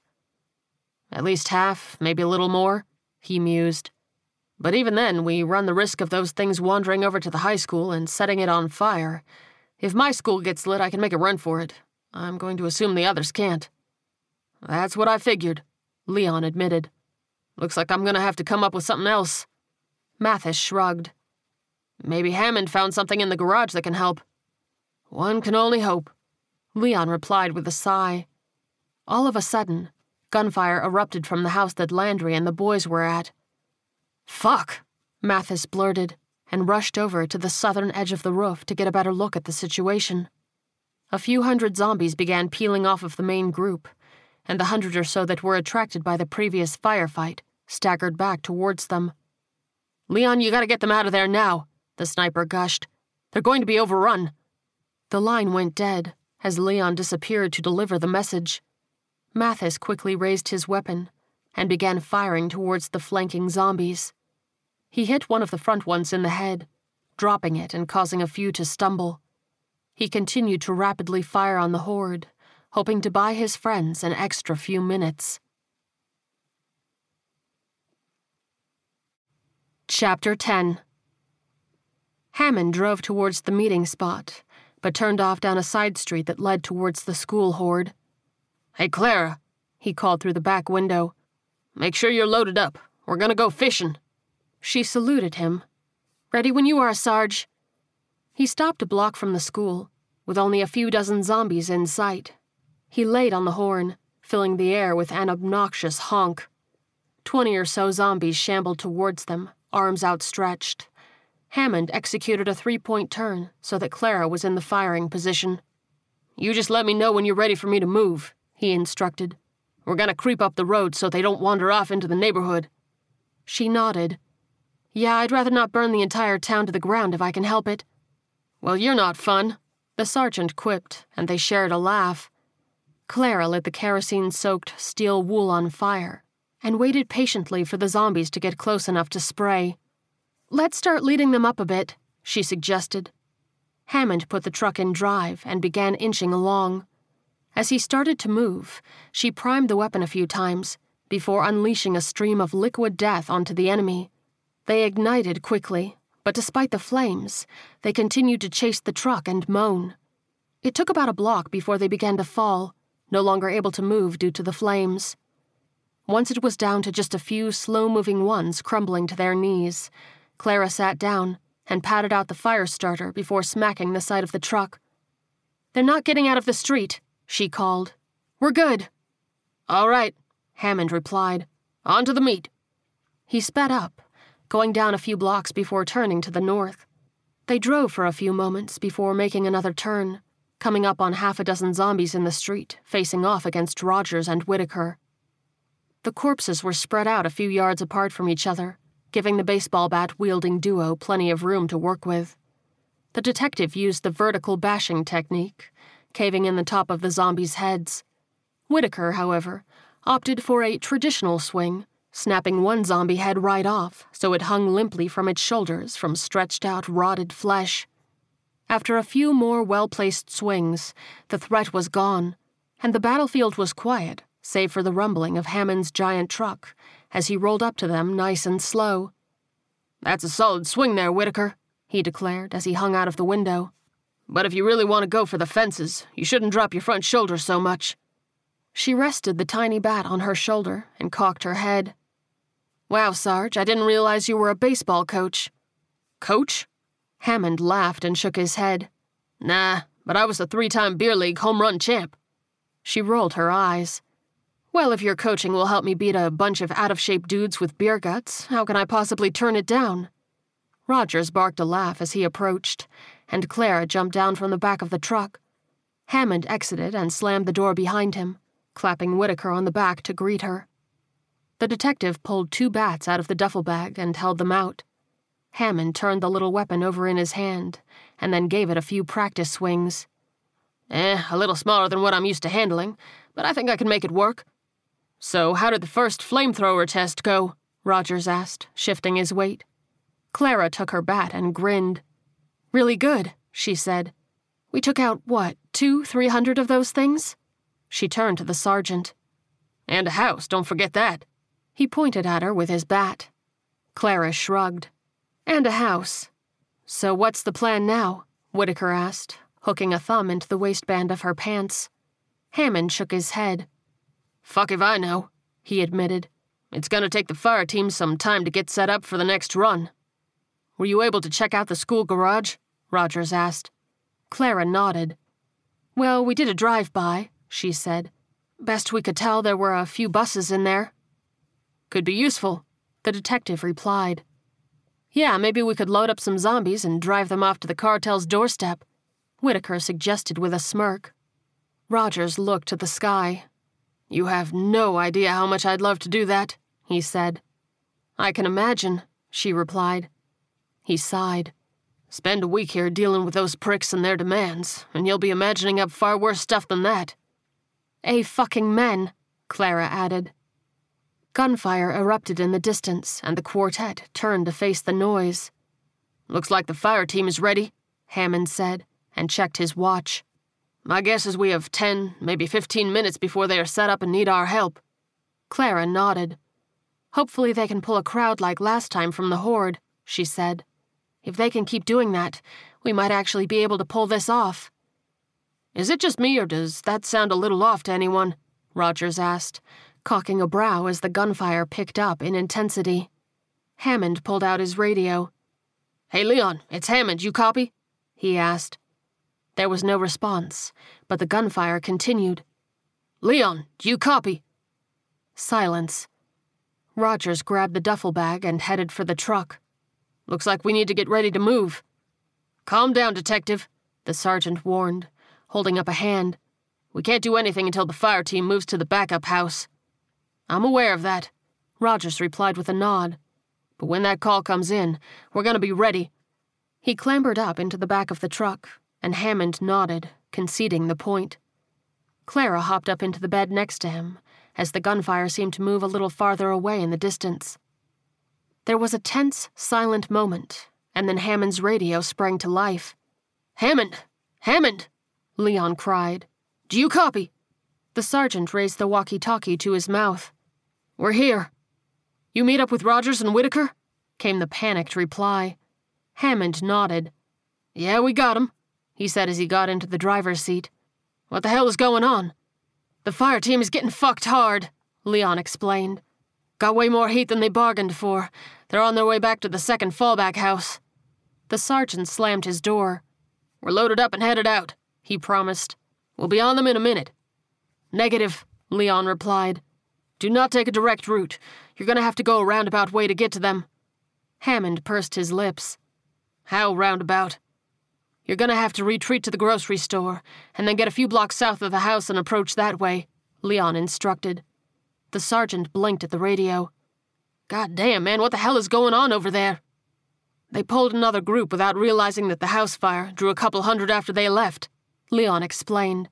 The streets are packed with them. Hammond nodded as Whitaker jumped into the passenger's seat. Ten four, he said. We're loaded up and headed out. He punched the accelerator, and they sped towards the next battle, bats in hand. Chapter 11 Trenton and Reed fired repeatedly from the living room windows as zombies continued to press up against them. As soon as one head exploded, the body dropped, and another would take its place. Fucking hell, man, these things just keep coming, Trenton cried. Landry came running from the back of the house. Plug those holes as best you can, cause we gotta move, he demanded. The back is already thick with those motherfuckers. He pulled his walkie talkie to contact Leon, but the front door began to creak. The wood around the frame began to splinter, and he threw himself into the door with every ounce of strength he had. He held out a hand as Trenton moved to help him. I got this. Keep on that window, the soldier yelled. A crash echoed from the kitchen on the back of the house, and Trenton broke from his window to check. They're inside, he yelled, opening fire at the few zombies that had broken through the back glass patio door. It was as if the floodgates had opened, and the corpses began to pour in through the busted doors. Landry continued to hold the front door up with everything he had, knowing if he let up they'd be done for. Trenton continued to shoot into the kitchen, but was forced to begin backing up to give himself enough room to fire. Get to the back bedroom, Landry yelled. He turned to Reed, who made a run for it, followed quickly by Trenton. Landry took a deep breath and lunged away from the door. As soon as his weight left it, the entire frame gave way, and a flood of zombies poured into the living room. He didn't turn or fire, just ran as fast as he could down the hallway where the others waited for him.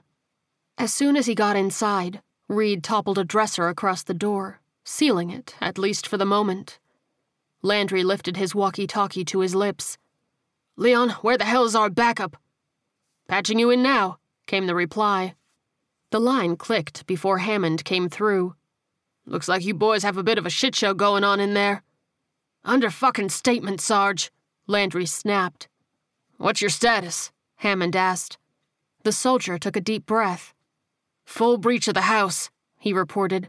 We're holed up in the back bedroom on the east side. The doorframe to the bedroom began to creak and moan. Landry! Trenton cried, pushing against the dresser. The soldier hit the button on the radio again. Thanks to some shitty fucking construction, not sure how long we can hold out. Stay calm, we'll get you out, Hammond replied. Outside, about a half a block away, the truck stood, looking at the backyard from the south. Zombies completely surrounded the property, not a single inch of space that wasn't occupied by a creature around the single story dwelling. There's hundreds of those things, Whitaker breathed. No way we can clear enough of them out to get to Landry. Clara nodded in agreement. Fire's out, that's for sure. I'm open to ideas, Hammond replied. Rogers stared at the house, rubbing his chin, studying the property. He gazed up at a huge tree overhanging the house. He held out his hand for the radio. May I? he asked. Hammond handed over the device. Hey, Landry, it's Rogers, the detective said. I have an idea to get you boys out. I'm all ears, cowboy, Landry replied, hope in his voice. Rogers took a deep breath. I need you to get up on the roof. There was a brief moment of silence. How in the hell are we supposed to do that? Landry came back. We're trapped in a bedroom and the attic door isn't in here. Rogers sighed. Well, you said the house has shitty fucking construction, he said dryly. Just use one of those high powered guns to shoot a hole in the ceiling and climb up. There was another brief moment of silence. Well, shit, Landry said sheepishly. That'll work. What the hell are we supposed to do once we're up there? There's a tree in the neighbor's yard that reaches over the roof, Rogers explained. You should be able to use it to get out of the yard. Once you're on it, we'll have Clara here light 'em up. Inside, the door to the bedroom broke free from the top of the frame, Trenton and Reed pressing up against the dresser with all they had. We're on it, Landry said into the radio and pocketed it before loading a fresh mag into his rifle. He flipped it to burst fire mode and aimed at the ceiling. Going hot, he yelled, and unleashed several blasts into the ceiling, the cheap drywall shredding with each shot. After half a dozen trigger pulls, there was a decent sized hole in the ceiling. Reed, give me a hand, the soldier said. The young man in question glanced at his companion. You got this? Yeah, I'm good, Trenton assured him, pressing against the dresser as hard as he could. Go help him. Reed rushed over as the soldier climbed a bookcase against the wall. He held out his hand to steady Landry as he got his footing and started slamming the butt of his rifle into the ceiling, clearing out the debris to give them a path to the attic. He handed his rifle down and then leapt up, grabbing one of the beams that connected to the other side of the house. Once he was up, he drew his flashlight and handgun to do a quick sweep. Clear, thank fuck, he called, and then took a knee beside the hole. Come on, Reed, you're next, he said, and reached down for his gun. He helped pull Reed up, who grimaced at the stretching in his wound, pressing his hand hard against it as he knelt next to the hole. You gonna make it? Landry asked. Reed nodded and waved him off. The soldier laid down flat and stuck his head down through the hole, looking upside down at Trenton. Yo, you're up, he cried. Just run over and jump for my hand. I'll get you up. Trenton nodded shakily. Okay. He swallowed hard. You ready? Yeah, do it, Landry cried, hanging his hands down. Trenton leapt from the dresser, lunging towards Landry. As soon as he stepped away, the top half of the door crashed in, nearly tripping him up. Zombies poured into the room as he jumped for the outstretched hands. His legs dangled in the air as Landry yanked, and Reed reached down to help, pulling him up just as the zombies clustered in the center of the room. You all right? Trenton huffed as Reed fell onto his ass, wincing in pain. I really wish you guys would stop asking that, he snapped. If I'm not fine, I'll fucking tell you, okay? Come on, Landry cut in, giving Trenton a sympathetic nod. We still gotta get through the roof. He motioned for the two men to sit tight as he walked gingerly across the wooden platform in the attic. With as cheap as the material was, he didn't want to risk anyone falling through. As he walked, he tapped on the roof with the butt of his rifle, hoping to find a weak spot. Finally, he found one that gave way slightly. This is it, he muttered, and slammed his rifle through a rotted portion of the wood. Shingles cracked, and once there was a small hole, he slung his rifle over his shoulder and used his hands to pry the rest loose to make it big enough for them to fit. This shit is slanted, he called back, so make sure you have your footing before moving up. The other two nodded at him, creeping to his position, and he went first, hauling himself up through the hole. He made sure his foot was secure on the shingles before attempting to move up to the center.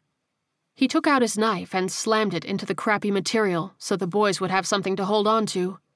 As he pulled himself to the top of the roof, he looked down on both sides, noting the veritable sea of zombies. To the south stood Hammond and the crew with a big truck, waving at him. He waved back as Reed came up behind him. Who in the hell are you waving at? he demanded. Landry pointed to the sergeant, prompting the younger man to wave as well. Hey, can you do me a favor? Reed asked suddenly. I already asked Trenton and he agreed. Landry nodded. Anything, kid. Don't tell the others about my bite, he asked, drawing his lower lip between his teeth. We still have so much shit to do today, and it's only going to lead to pointless worrying. I know what my fate is, no sense in jeopardizing what needs to be done. Landry nodded and clapped him on the shoulder. You tell them whenever you're ready, he said. So long as it's by tomorrow, can't risk you changing on us after all. Reed couldn't help but chuckle, shaking his head. Military guy through and through. He nodded as Trenton finally made it up to the top. Hell of a view, ain't it? he asked, and pulled the knife from the roof to hand it back to Landry. The soldier sheathed it. Yeah, just make sure you appreciate it from afar, he instructed. Come on, let's get out of here. He led the trio across the roof to the tree limb. It was huge, sturdy enough to support several people. One by one, they filed onto it and climbed over to the neighbor's yard. A few zombies below caught sight of them, reaching up and moaning at the dinner that was just out of reach. As soon as they dropped into the empty yard, Hammond and Clara sprung into action. The sergeant drove up to the back edge of the horde, and his fire starter unleashed a torrent of flame, coating the bulk of the zombies in the backyard. Hit the house! Hammond yelled. She raised her aim and landed some liquid fire on the roof, quickly engulfing the structure where their friends had been trapped. Good girl, the sergeant called through the window. Hang on, we're to swing around to the front. Hammond sped around, greeted by a few hundred creatures in the front yard. He opened fire from the driver's seat, taking down the ghouls closest to him as Clara unleashed her fire all over the place. Rogers and Whitaker, in the meantime, met up with the trio in the neighbor's yard, staying tight against the fence. Landry grinned as he hit the ground. Man, am I gl- Whitaker put her hand over his mouth and motioned for him to follow Rogers. The detective led them to the south, through a yard and away from the carnage that Hammond and Clara created in the front. Finally, after a block of distance between them and the horde, Whitaker smiled. Glad to see you too, Landry, she said, putting a hand on his shoulder. Seems like you boys got in a bit over your heads. Nah, we handled ourselves just fine, he replied, puffing out his chest. But it was good to have some help. Could have been useful throughout the day. Rogers nodded. Well, I'm just glad you guys got out of there in one piece, he said. If that tree wasn't there, that could have been bad. Detective, I think I speak for the rest of us when I say that there's no way in hell we're doing another run like that, Trenton declared. Landry raised his hands, palms out. Hey fucking men, brother.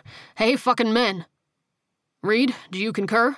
Rogers asked, and there was a long, awkward silence as the kids stared off into space. Reed, you with me, buddy? Huh? The younger man blurted, and then nodded like a bobblehead. Oh, yeah, I'm not doing another run of that. Rogers nodded and pulled out his radio. Hey, Leon, you copy? Go ahead, Rogers, Leon replied. I think we need to regroup, the detective said, because this fire team stuff just isn't cutting it. I think I might have an idea brewing up, Leon said. Why don't you make your way back to the command center and we'll discuss it? Rogers nodded. As soon as Hammond and Clara get back from the bonfire, we'll be up there. I'll be waiting, Leon replied. The detective put the radio away as the truck rolled up. Man, that fire is raging, Hammond declared proudly. Another few hundred of those fuckers down. Landry, are you boys ready for another run? Rogers shook his head. We're changing gears. He motioned for everyone to hop up into the back with Clara. Head up to the command. Leon has an idea. The sergeant rolled his eyes. Oh, hell, we're in trouble now. Chapter 12 Leon, what do you have for us? Rogers asked as they entered the command center. The man in question hunched over his computer, carefully studying the area around the school. Come here and check this out. The group huddled around, pleased to see the massive horde at the school had thinned out quite a bit. So it looks like the fire team did their jobs because there is a significant reduction in zombies, Leon said, pointing to different areas on the screen. You can even see a fair amount of grass in the center there. Hammond clapped his friend on the shoulder. Well, I'll be damned. You did a hell of a job, Landry. First time for everything, Whitaker quipped. Landry put up his hands. Hey now, he declared.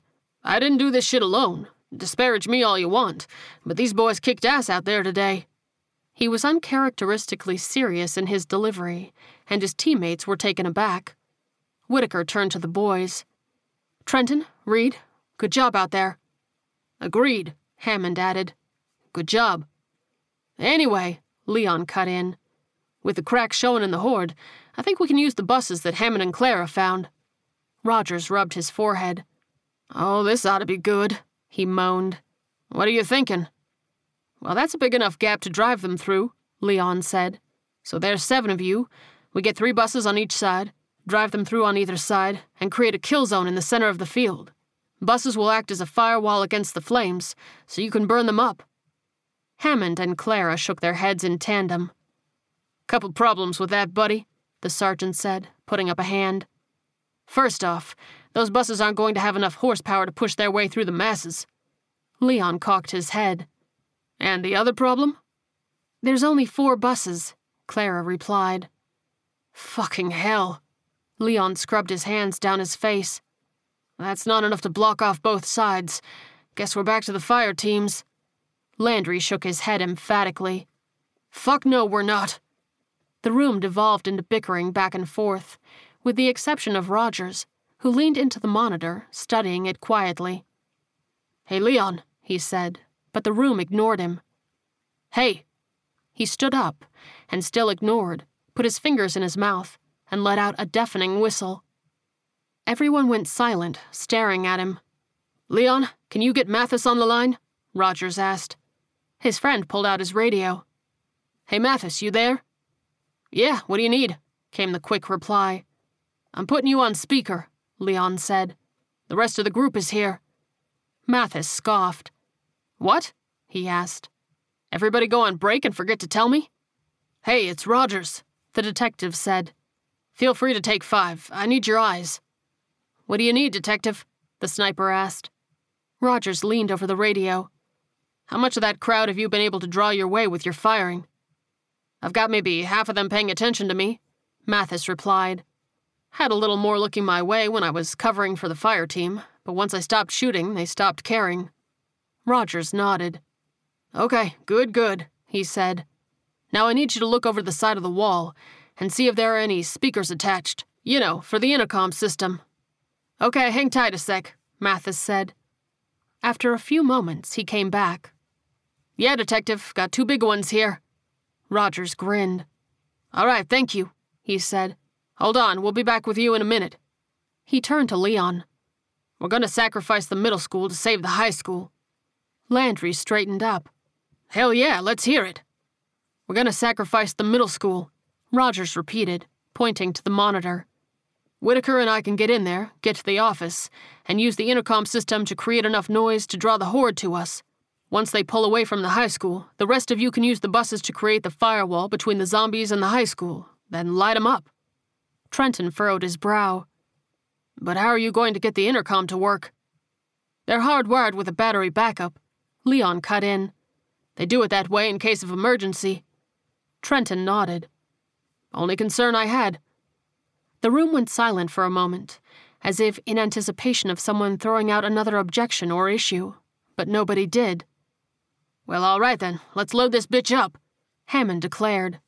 We need to stop by the gas station to fill up our flamethrowers, and then we'll be off to the bus depot. Rogers nodded. That should give us enough time to get into the school, he said. We'll retreat into the desert past the elementary school, so if you wouldn't mind picking us up afterward. I think that can be arranged, Hammond replied with a grin, and led his team towards the truck. Whitaker kept pace with the detective, bringing up the rear. Since you so graciously volunteered me for your suicide run, I'm guessing you have a plan to get us out? Same way we go in, Rogers assured her. We clear a path, put the intercom into a feedback loop, open the doors to the horde, run out the front door, and then set it on fire. She let out a deep whoosh of breath. Oh, good. For a second there, I thought it was going to be something crazy. Well, since the last time someone forced themselves onto you, a war broke out. Please allow me to say this. Rogers rested a hand over his heart. Whitaker, would you give me the honor of going on this suicide mission with me? He held out a free hand to her. She burst out laughing. You're something else, Rogers. She playfully took his hand, and they headed towards the truck. Chapter 13 Whitaker and Rogers took cover behind the same corner that Mathis had manned before his run to the school. They carried their normal weapons, as well as water gun flamethrowers slung over their shoulders. Unlike last time, however, there were only a handful of zombies between them and the front door. Rogers studied the front entrance, and his heart sank. Fucking hell, he muttered. Whitaker's brow furrowed. What? Check out the front door, he said. It's open. She stared at the shattered double doors. Fucking hell. Looks like we're in for a fight he said with a sigh. You game? She laughed. Game? She rolled her eyes. I've seen you in action, and I'm willing to bet that I take out more of them than you do. I'm down for that. He smirked. If I lose, I'll make you a home cooked meal. She raised an eyebrow. What about dessert? Only if you give me permission. He winked at her. But what if I win? She shot him a sly smile. You get dessert. Well, batter fucking up, Rogers declared, and raised his Little League bat. The duo ran towards the school, pausing only to crack a few skulls standing between them and the entrance. Whitaker grinned as they reached the shattered doors. That's three to two, she teased. Long way to go yet, he replied. They braced themselves against the still standing doors, peering through the busted glass. There was one unmoving corpse, but several bloody footprints heading in multiple directions. Office should be near the front, the detective said quietly. We find it, clear the room, and then you keep watch while I get the intercom going. Whitaker nodded. I'm good with that, she said. Lead the way. They leaned their flamethrowers against the insides of the door, readying them for retreat. Rogers headed through the lobby first, readying his bat, in case anything came out of the shadows. Whitaker stayed behind him, trying to look down the hallways, but it was very dark. Hit your light, Rogers said quietly. She pulled out her flashlight, scanning the area. Got it, he said, noting the office sign. He led them down the hallway, still waiting for the owners of the blood footprints to surprise them. As he reached the office door, he noticed a zombie wandering about. He motioned for Whitaker to turn off her flashlight to avoid alerting it. The lighting was dim, but the detective could see well enough to go inside and crack the unsuspecting ghoul on the back of the head. Whitaker followed him in and shut the door. The click of the latch was a lot louder than she'd thought it would be. Fuck, she hissed. Rogers shook his head. Don't worry about it, just stand guard. He pulled out his own flashlight and worked his way to the back of the office, finding no other resistance. He stared down at the intercom system, which looked like it had been there since the 60s. There was a large metallic microphone attached to a long wire he studied the control panel before finding the all speaker button. He flicked it on. Testing, testing, he said into it, and his voice boomed throughout the school. He glanced down at the speaker in the corner and waved the microphone around in front of it. As he set the piece down, a deafening feedback squeal screeched throughout the building. That is a fucking horrific sound, Whitaker declared. Rogers shrugged as he headed back over to her. Yeah, but it'll draw them over to the building, which is all that matters. So where to now? she asked. He inclined his head. Gotta get to the field door so they can start coming inside. Lead the way, she said, and opened the door. Rogers stepped through, and then grunted as a zombie grabbed him. He reacted quickly, pressing into the creature's chest, and Whitaker didn't miss a beat, immediately caving its skull in. As the ghoul crumpled to the floor, the detective raised a finger. I'm gonna make an executive decision and count that one as two points. Damn right you are, Whitaker said with a grin. Come on, let's get moving. I don't know how much longer I can handle that god awful noise. They ran off down the hallway back towards the lobby, before turning towards the main corridor towards the field doors. Whitaker held up the flashlight as the detective took batter duty. As they approached the back doors, there were a few zombies standing in their way. You need help? she asked. He shook his head. Nah, just keep the light on him. Gotta go earn that dessert. She shook her head as he stepped up and started cracking skulls. He dispatched the trio of zombies in record time with finesse. Forget the fire, Whitaker said, impressed. With you swinging like that, you should be able to clear them all out in short order. Rogers grinned. Amazing what men can do when properly motivated, huh? He reached the doors, and he peered through the tiny sliver between them. This is gonna be dangerous as hell, he murmured. How do you want to do it? she asked quietly. He took a deep breath. We're gonna have to push one of them open so they can get a grip on it and slide through, he said. With any luck, they'll be able to open it up completely. That sounds exceedingly dangerous. Whitaker pursed her lips. Rogers shrugged. Unless you have a grenade on you, I'm not sure what else we can do. She tapped on the hinges, noting the hollow ping. Doesn't look like they used the best materials, she mused. Might be able to shoot the hinges off. We'd still have the problem of opening the door, the detective pointed out. She shook her head. But this way there's a better chance of it getting free of the frame. Good enough for me, Rogers replied with a shrug. You want to do the honors? Whitaker waved for him to follow her. We might want to take cover first. She led them to a nearby classroom door, setting up just behind it. She handed him her flashlight. Shine it on the hinges, and I'll do the rest. The detective nodded and did so. As the light shone on the top hinge, she took aim and fired a three round burst. The bullets ripped through the metal, breaking it away from the frame. Hell yeah, one more, Rogers declared. Whitaker shot out the other one and then pointed. All right, you're up. Me?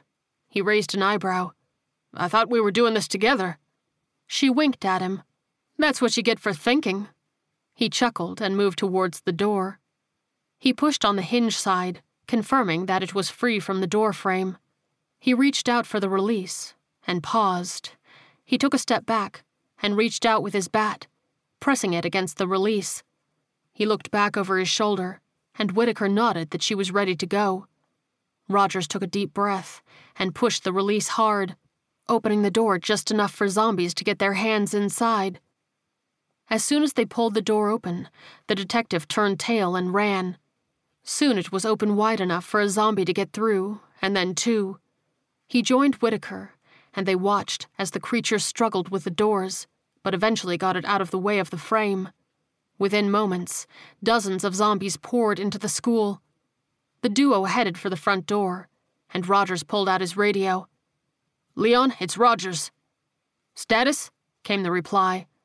The detective followed Whitaker into the main hall. Door is breached, and zombies are pouring in. Let Mathis know we're going to move soon. I'll tell him to get to the rally point, Leon replied. I'll also let the bus teams know to move. Rogers nodded. We'll let you know when we're safe. Copy that, Leon replied. Rogers put the radio away, and the duo grabbed their flamethrowers, backing up into the street. You do realize we're about to live out every middle school kid's fantasy, right? The detective asked. Whitaker shook her head. Not me. You never wanted to burn down the school at that age? Rogers raised an eyebrow. She grinned. Nah, I was always more of an explosives kind of girl. Woman after my own heart, he chuckled. She pulled out a lighter and set their steel wool on fire. Shall we? We shall, he nodded. They unleashed a torrent of flame towards the oncoming zombies. The flames grew hot as the horde became a mass of fiery flesh inside the lobby. As the fire raged, the duo turned and jogged off to the rally point behind the elementary school. They didn't get too far before they heard Mathis jumping down off of the building onto the air conditioning unit he'd tried to use to get up there. He ran over to them, glancing back at the school quickly going up in flames. Goddamn, you two don't mess around, do you? The sniper asked as he reached them. Whitaker grinned. You know me, she replied. If I'm gonna do something, I'm gonna do it big. Oh, I know. He rolled his eyes. I've been in many a firefight as a result. Rogers smirked. Those sound like some fun stories. Fun is certainly one word for it, Mathis replied dryly as they headed off to wait for their ride.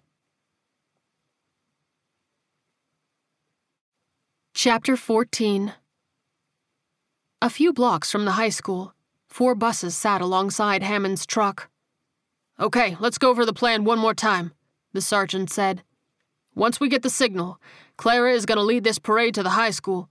Pick a point about 20 yards from the building, or closer if possible, and drive on up. Once you get situated, use the escape hatch to get on top and light those fuckers up. I'll be on pick-off duty if any of those flamin' fucks gets around you. When the flames hit the buses, hop down into the truck bed, and we'll be off to drink to our victory. Any questions? Trenton raised a hand. Yeah, why do you get to drive the truck and we have to jump off the back of a bus? Because I hotwired this bitch, Hammond replied. Finders keepers and whatnot. A laugh rippled across the group at the childlike logic. Immediately after, the horrific feedback squeal came from the middle school. Mother of God, that's horrible, Clara said, wincing. Hammond poked at one of his ears. Sounds like my hearing after going to an Iron Maiden show. You know, Sarge, you really should use earplugs when you go to those shows, Landry suggested. Hammond scoffed. And dilute Maiden? Hell no. Now come on, let's roll out. Everyone manned their vehicles and started them up. Clara popped hers into gear and began to rumble down the street towards the high school. As she made the turn onto the side street that led to the field, she saw the massive horde shifting towards the high pitched noise. As she got close to the end of the road, she slammed on the gas to rumble across the grassy field. There were still a few zombie stragglers towards the back of the pack, and she slammed into them at full speed. A few of them disintegrated on impact, leaving a fine, crimson mist sprinkled with bone. A few others went flying through the air, eventually landing on top of the horde, like a crowd surfer at a concert. Clara reached the end of the field and slammed on the brakes.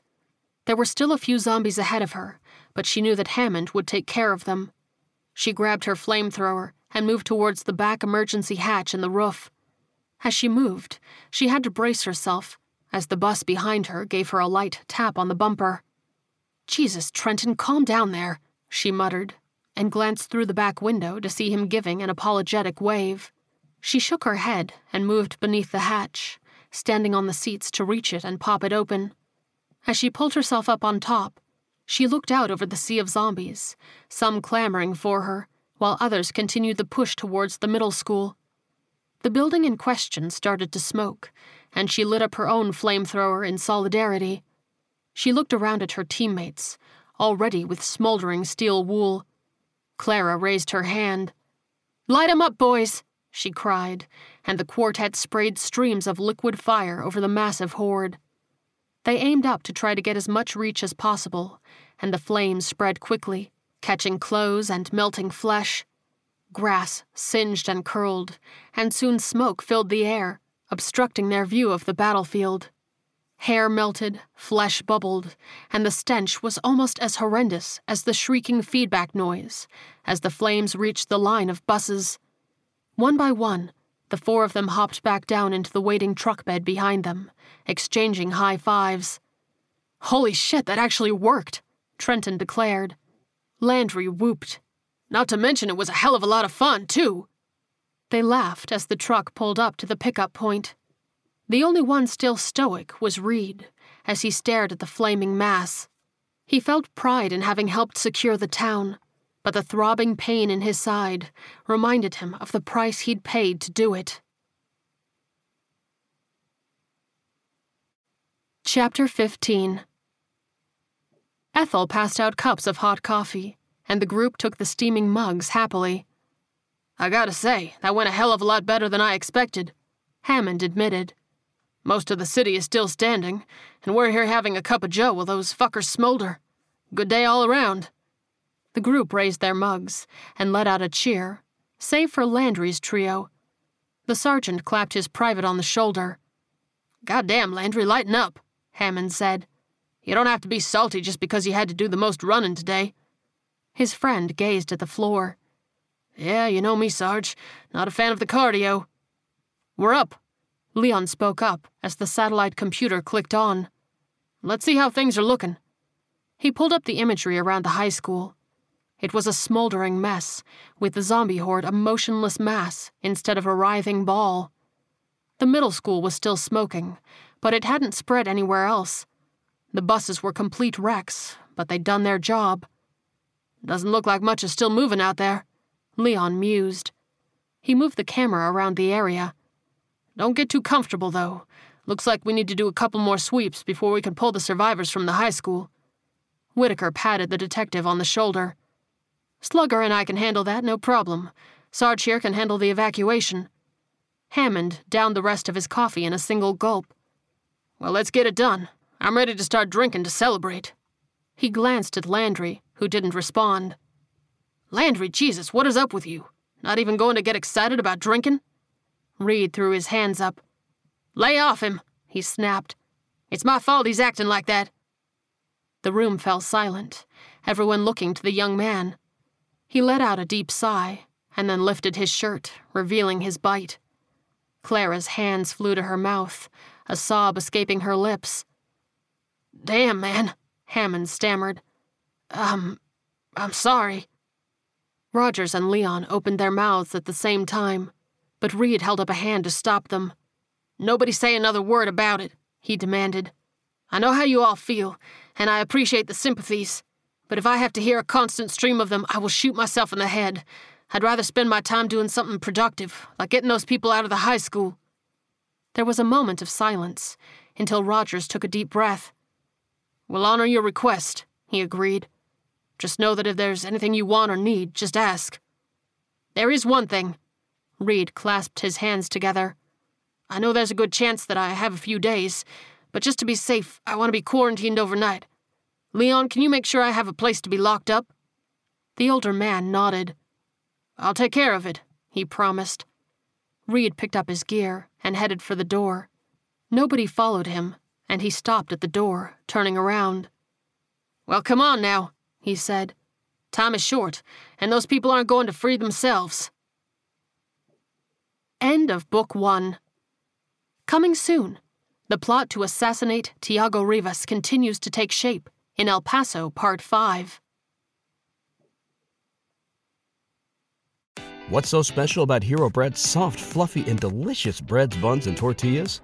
Hero Bread serves up 0 to 1 grams of net carbs, 5 to 11 grams of protein, and high fiber in every delicious serving.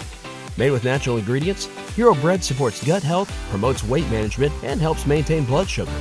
Hero also drops other limited edition ultra low net carb goodies like rich, flaky croissants and buttery brioche slider rolls.